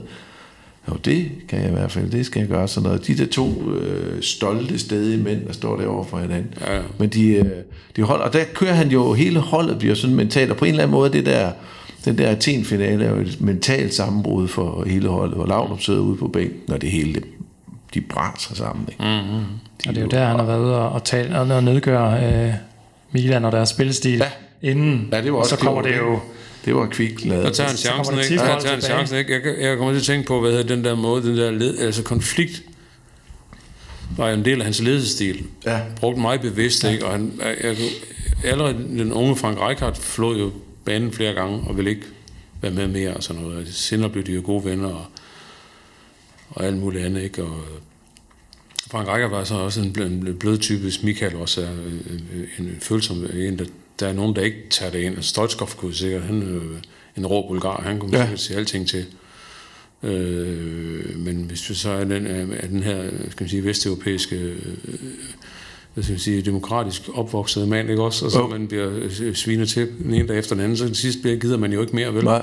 Og den 18-19-årige øh, Rijkaard, han forlod træningen der i 87, tror jeg det var. Øh, ja, Og Cruyff ville jo op- og forsvandt så via spansk fodbold og kom derfra. Og Cruyff ville jo opnå den der vrede hos Michael. I virkeligheden ville han jo opnå, at han blev vred. Ja, ja. Og han synes jo, at han var for vestlig og demokratisk og pæn. Og der var Han vil for have ledertype ud af Frank Ja. Rijkaard, han vil have ledertype ud af Michael Laudrup, men hvis ikke du har det i, i sig, nej, så kan du ikke, så kan du ikke mande det frem, vel? Nej. Ja, og det, Rijkaard blev leder, for han var en stor mand på det der 95 Ajax-hold, da han kom tilbage fra, fra Milan. Der var han jo øh, typen, der bandt det hele sammen, men han var en stille leder, ikke? Jo. Og det kan man sige, var Laudrup jo også en teknisk stille leder, ikke? Og det er jo ikke det samme som at være den der type, som, som bare bruger sig frem og peger og fortæller de andre, hvordan det skal være, men viser det ved eksemplets magt, ikke? Ja. Ja. Hvordan var Laudrup's forhold til Cruyff? Jacob, det begynder jo ind sådan set Jamen, fint, det, ikke? Jo, og, og, og, og der, det går mere og mere galt, men de havde jo samtidig havde de jo så også et, et privat godt forhold. Og de øh, er ikke Laudrup, men altså både Cruyff og, og Siv og sådan noget, de forsikrer jo, at selvfølgelig bliver de da, lige snart det hele er overstået, så skal de da sidde og spise nogle store middage sammen, og de havde det jo godt. Og Siv, hun fortalte jo det der med, at hun, det berømte, det berømte eksempel, hvor Real Madrid de er på, på, på Nou Camp første gang med Michael i hvidt, og folk hylder af ham og sådan. Så er der der, hvor bolden ryger ud til indkast, og Cruyff har den, og Michael kom for at tage den, og så kaster Cruyff den væk, ikke? Og vi, hele verden gik jo, eller alle os, gik jo i hvert fald, øh, ej, hvor var det vildt, ikke? Og så, øh, og, øh, og Cruyff siger selv, at det var ikke noget, han vidste jo bare, at Michael tog ikke indkast, og det går over på hinanden. Men der, det var meget skægt, fordi der sagde Siv, at da hun så det der, så skreg hun af grin. Altså det var hendes, og det var hun skulle den eneste, der gjorde. Der var ikke andre, der grinede. Folk Nej. gjorde alt muligt. Der var ikke nogen, der grinede, men hun grinede. Ja. Fordi hun havde bare, hun, havde, hun kendte dem så godt begge to. Ja. Hun havde set det der spil så mange gange, og hun tog det ikke mere alvorligt. Altså hun sagde, det er jo bare, det er jo bare deres øh, psyken hinanden. Men der er jo, altså, og, og Michael slutter jo simpelthen med et stort presmøde i Barcelona med at sige, at de rejser, fordi de ikke kan holde ham ud længere. Mm. Punktum. Ja. Altså, der bliver jo ikke... Nej. Og så tager han vrede med sig, og så får, er det, er det Barcelonas tur til at tage 5-0, ikke?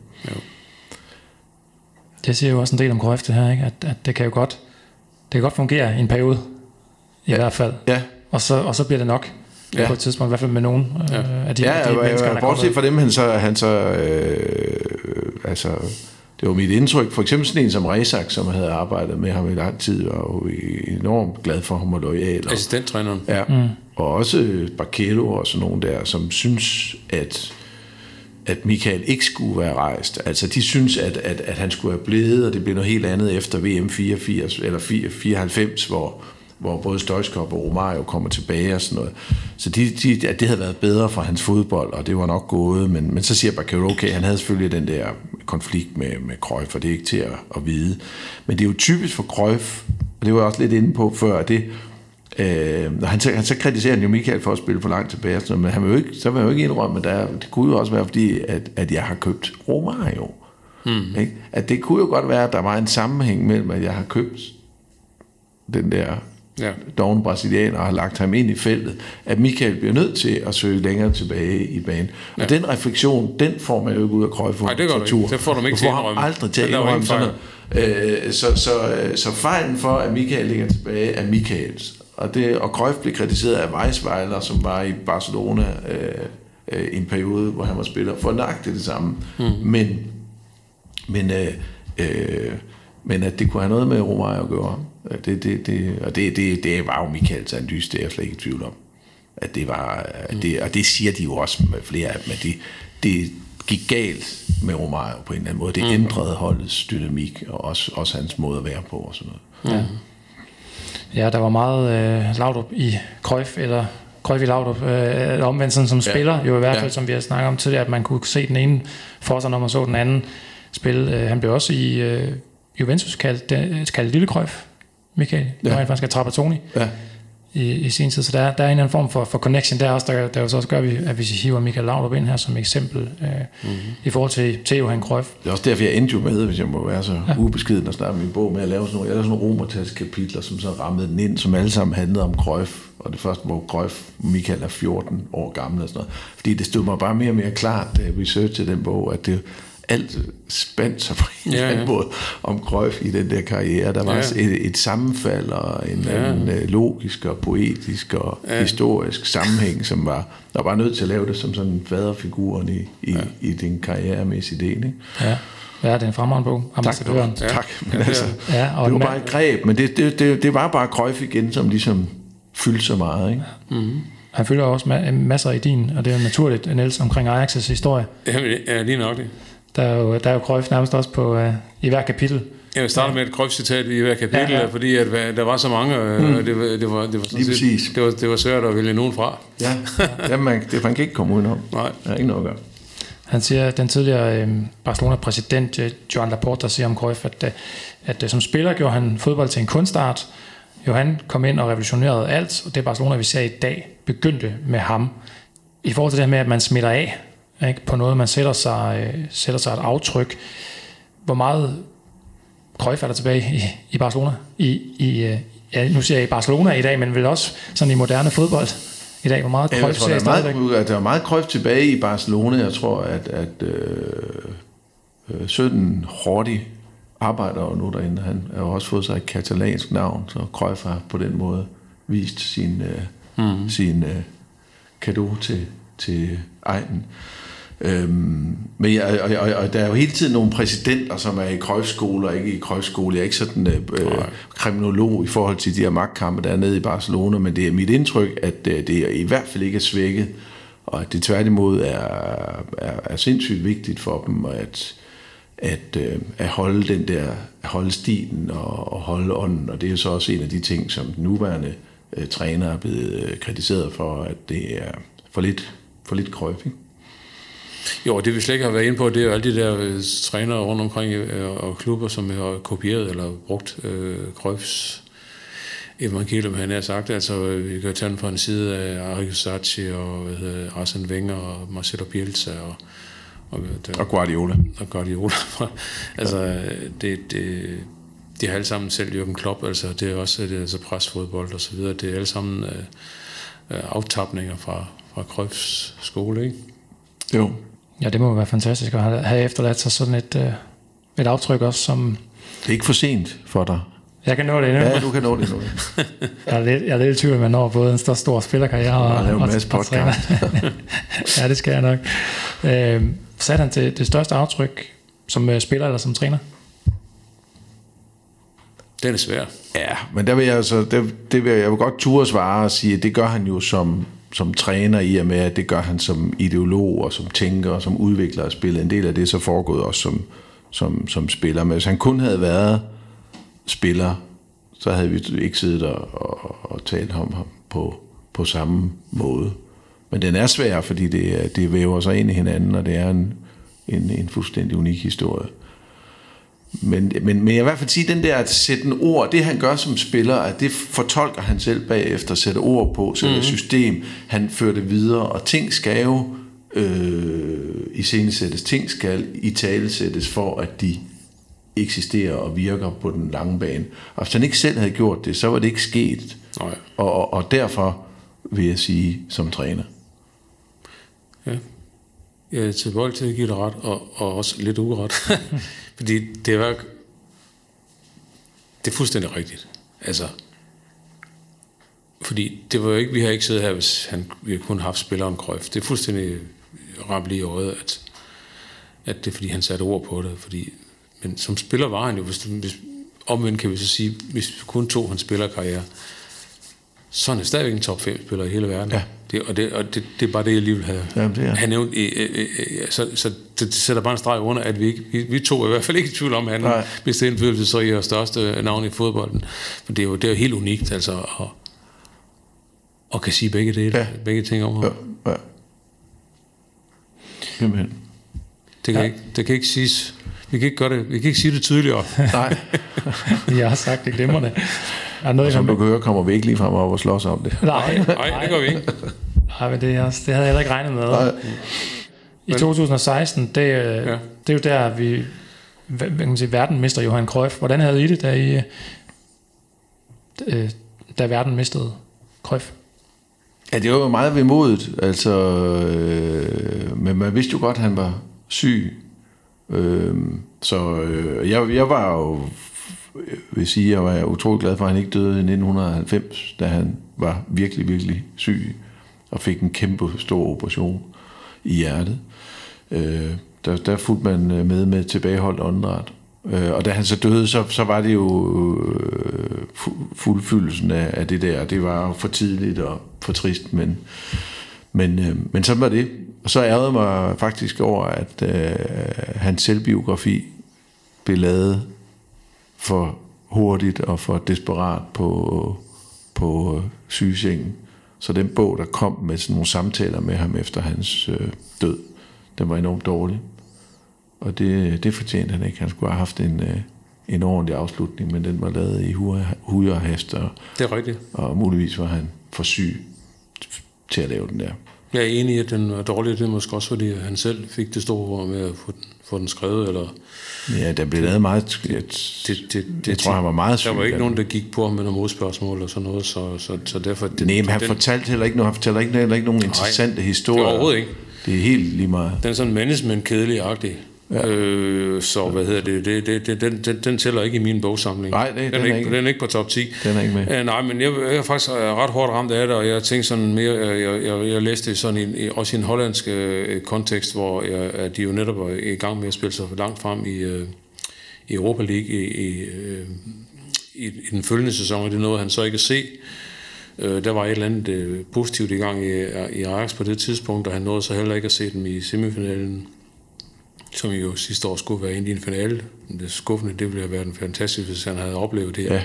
at Ajax havde, øh, havde toppet Europa igen. Det gjorde de så på, alligevel på en eller anden måde, for i hans ånd kan man sige, at de jo netop viste fodbold, hvordan det skulle spilles, da de både eliminerede både Real Madrid og Juventus for eksempel. Så der var, der var vi mange, der var, der var tæt på at ryge op i den syvende himmel, men det var altså Krøg for altså død for inden, og det, det, jeg var også ramt af det, kan jeg mærke. Mm. Det, var, det var trist, at han ikke blev ældre. Ja. Og på den måde, så, så, så fuldender vi jo cirklen meget øh, fint i forhold til at slutte samme sted, som vi, som vi begyndte med, øh, med Cruyffs død. Og øh, så har vi heldigvis fået fortalt historien om alt det, øh, der gik forud. Og det kan godt være, at vi har... Jeg synes ikke engang, vi har ophøjet Cruyff til noget, han ikke var her i løbet af de sidste par timer, men, øh, men hvis vi har, så er det også helt okay. Han, han, hans aftryk er i hvert fald så stort, hans arv vil, vil bestå. Ikke? Han siger selv om det her med, med, at folk og trænere i dag også efterligner. Øh, han siger, at vinde, at vinde er vigtigt, men at have sin egen stil, som folk efterligner og ser op til, det er den største gave. Mm. Og den øh, gave nåede Cruyff jo så heldigvis også, også at få lang tid før sin død. Det gjorde han. Og det er også derfor, vi sidder her. Det er jo ikke på grund af, af, af sølvtøjskabet. Det er jo lige præcis derfor, at vi sidder og har den her snak. Ja. Ja, så det kan godt være, at han ikke øh, vandt øh, kampen til sidst, den sidste kamp, øh, men øh, han vil altid blive husket som en pioner, både som spiller og som manager. Han er i sandhed en legende, og derfor er det også på sin plads, at vi nu her på Mediano endelig fik lavet den her udsendelse. Og øh, ja, i al beskedenhed har han jo sagt øh, på et tidspunkt, Cruyff, at øh, på en måde er han nok udødelig, og det øh, vil jeg sige, at han har, han har ret i, når vi taler fodbold. Og med de ord, så vil jeg runde af og så sige tak nu her til, til panelet for i dag. Jakob Kvist, tusind tak. Tak fordi I må komme. Niels Idskov, mange tak. Tak i lige måde. Det var en fantastisk fortælling, som I bidrog med. Og det håber jeg, at lytterne har synes derude også. Tusind tak i hvert fald til Øh, jer, der har lyttet med. Tusind tak til vores partner på Legends-udsendelserne sortesokker.dk. Tak til Arbejdernes Landsbank, der er partner på kanalen Mediano-magasinet, hvor de her udsendelser de øh, bringes. Jeg hedder Adam Møller Gomar, og det her var fortællingen om Johan Cruyff, den mest indflydelsesrige karakter i fodboldens historie.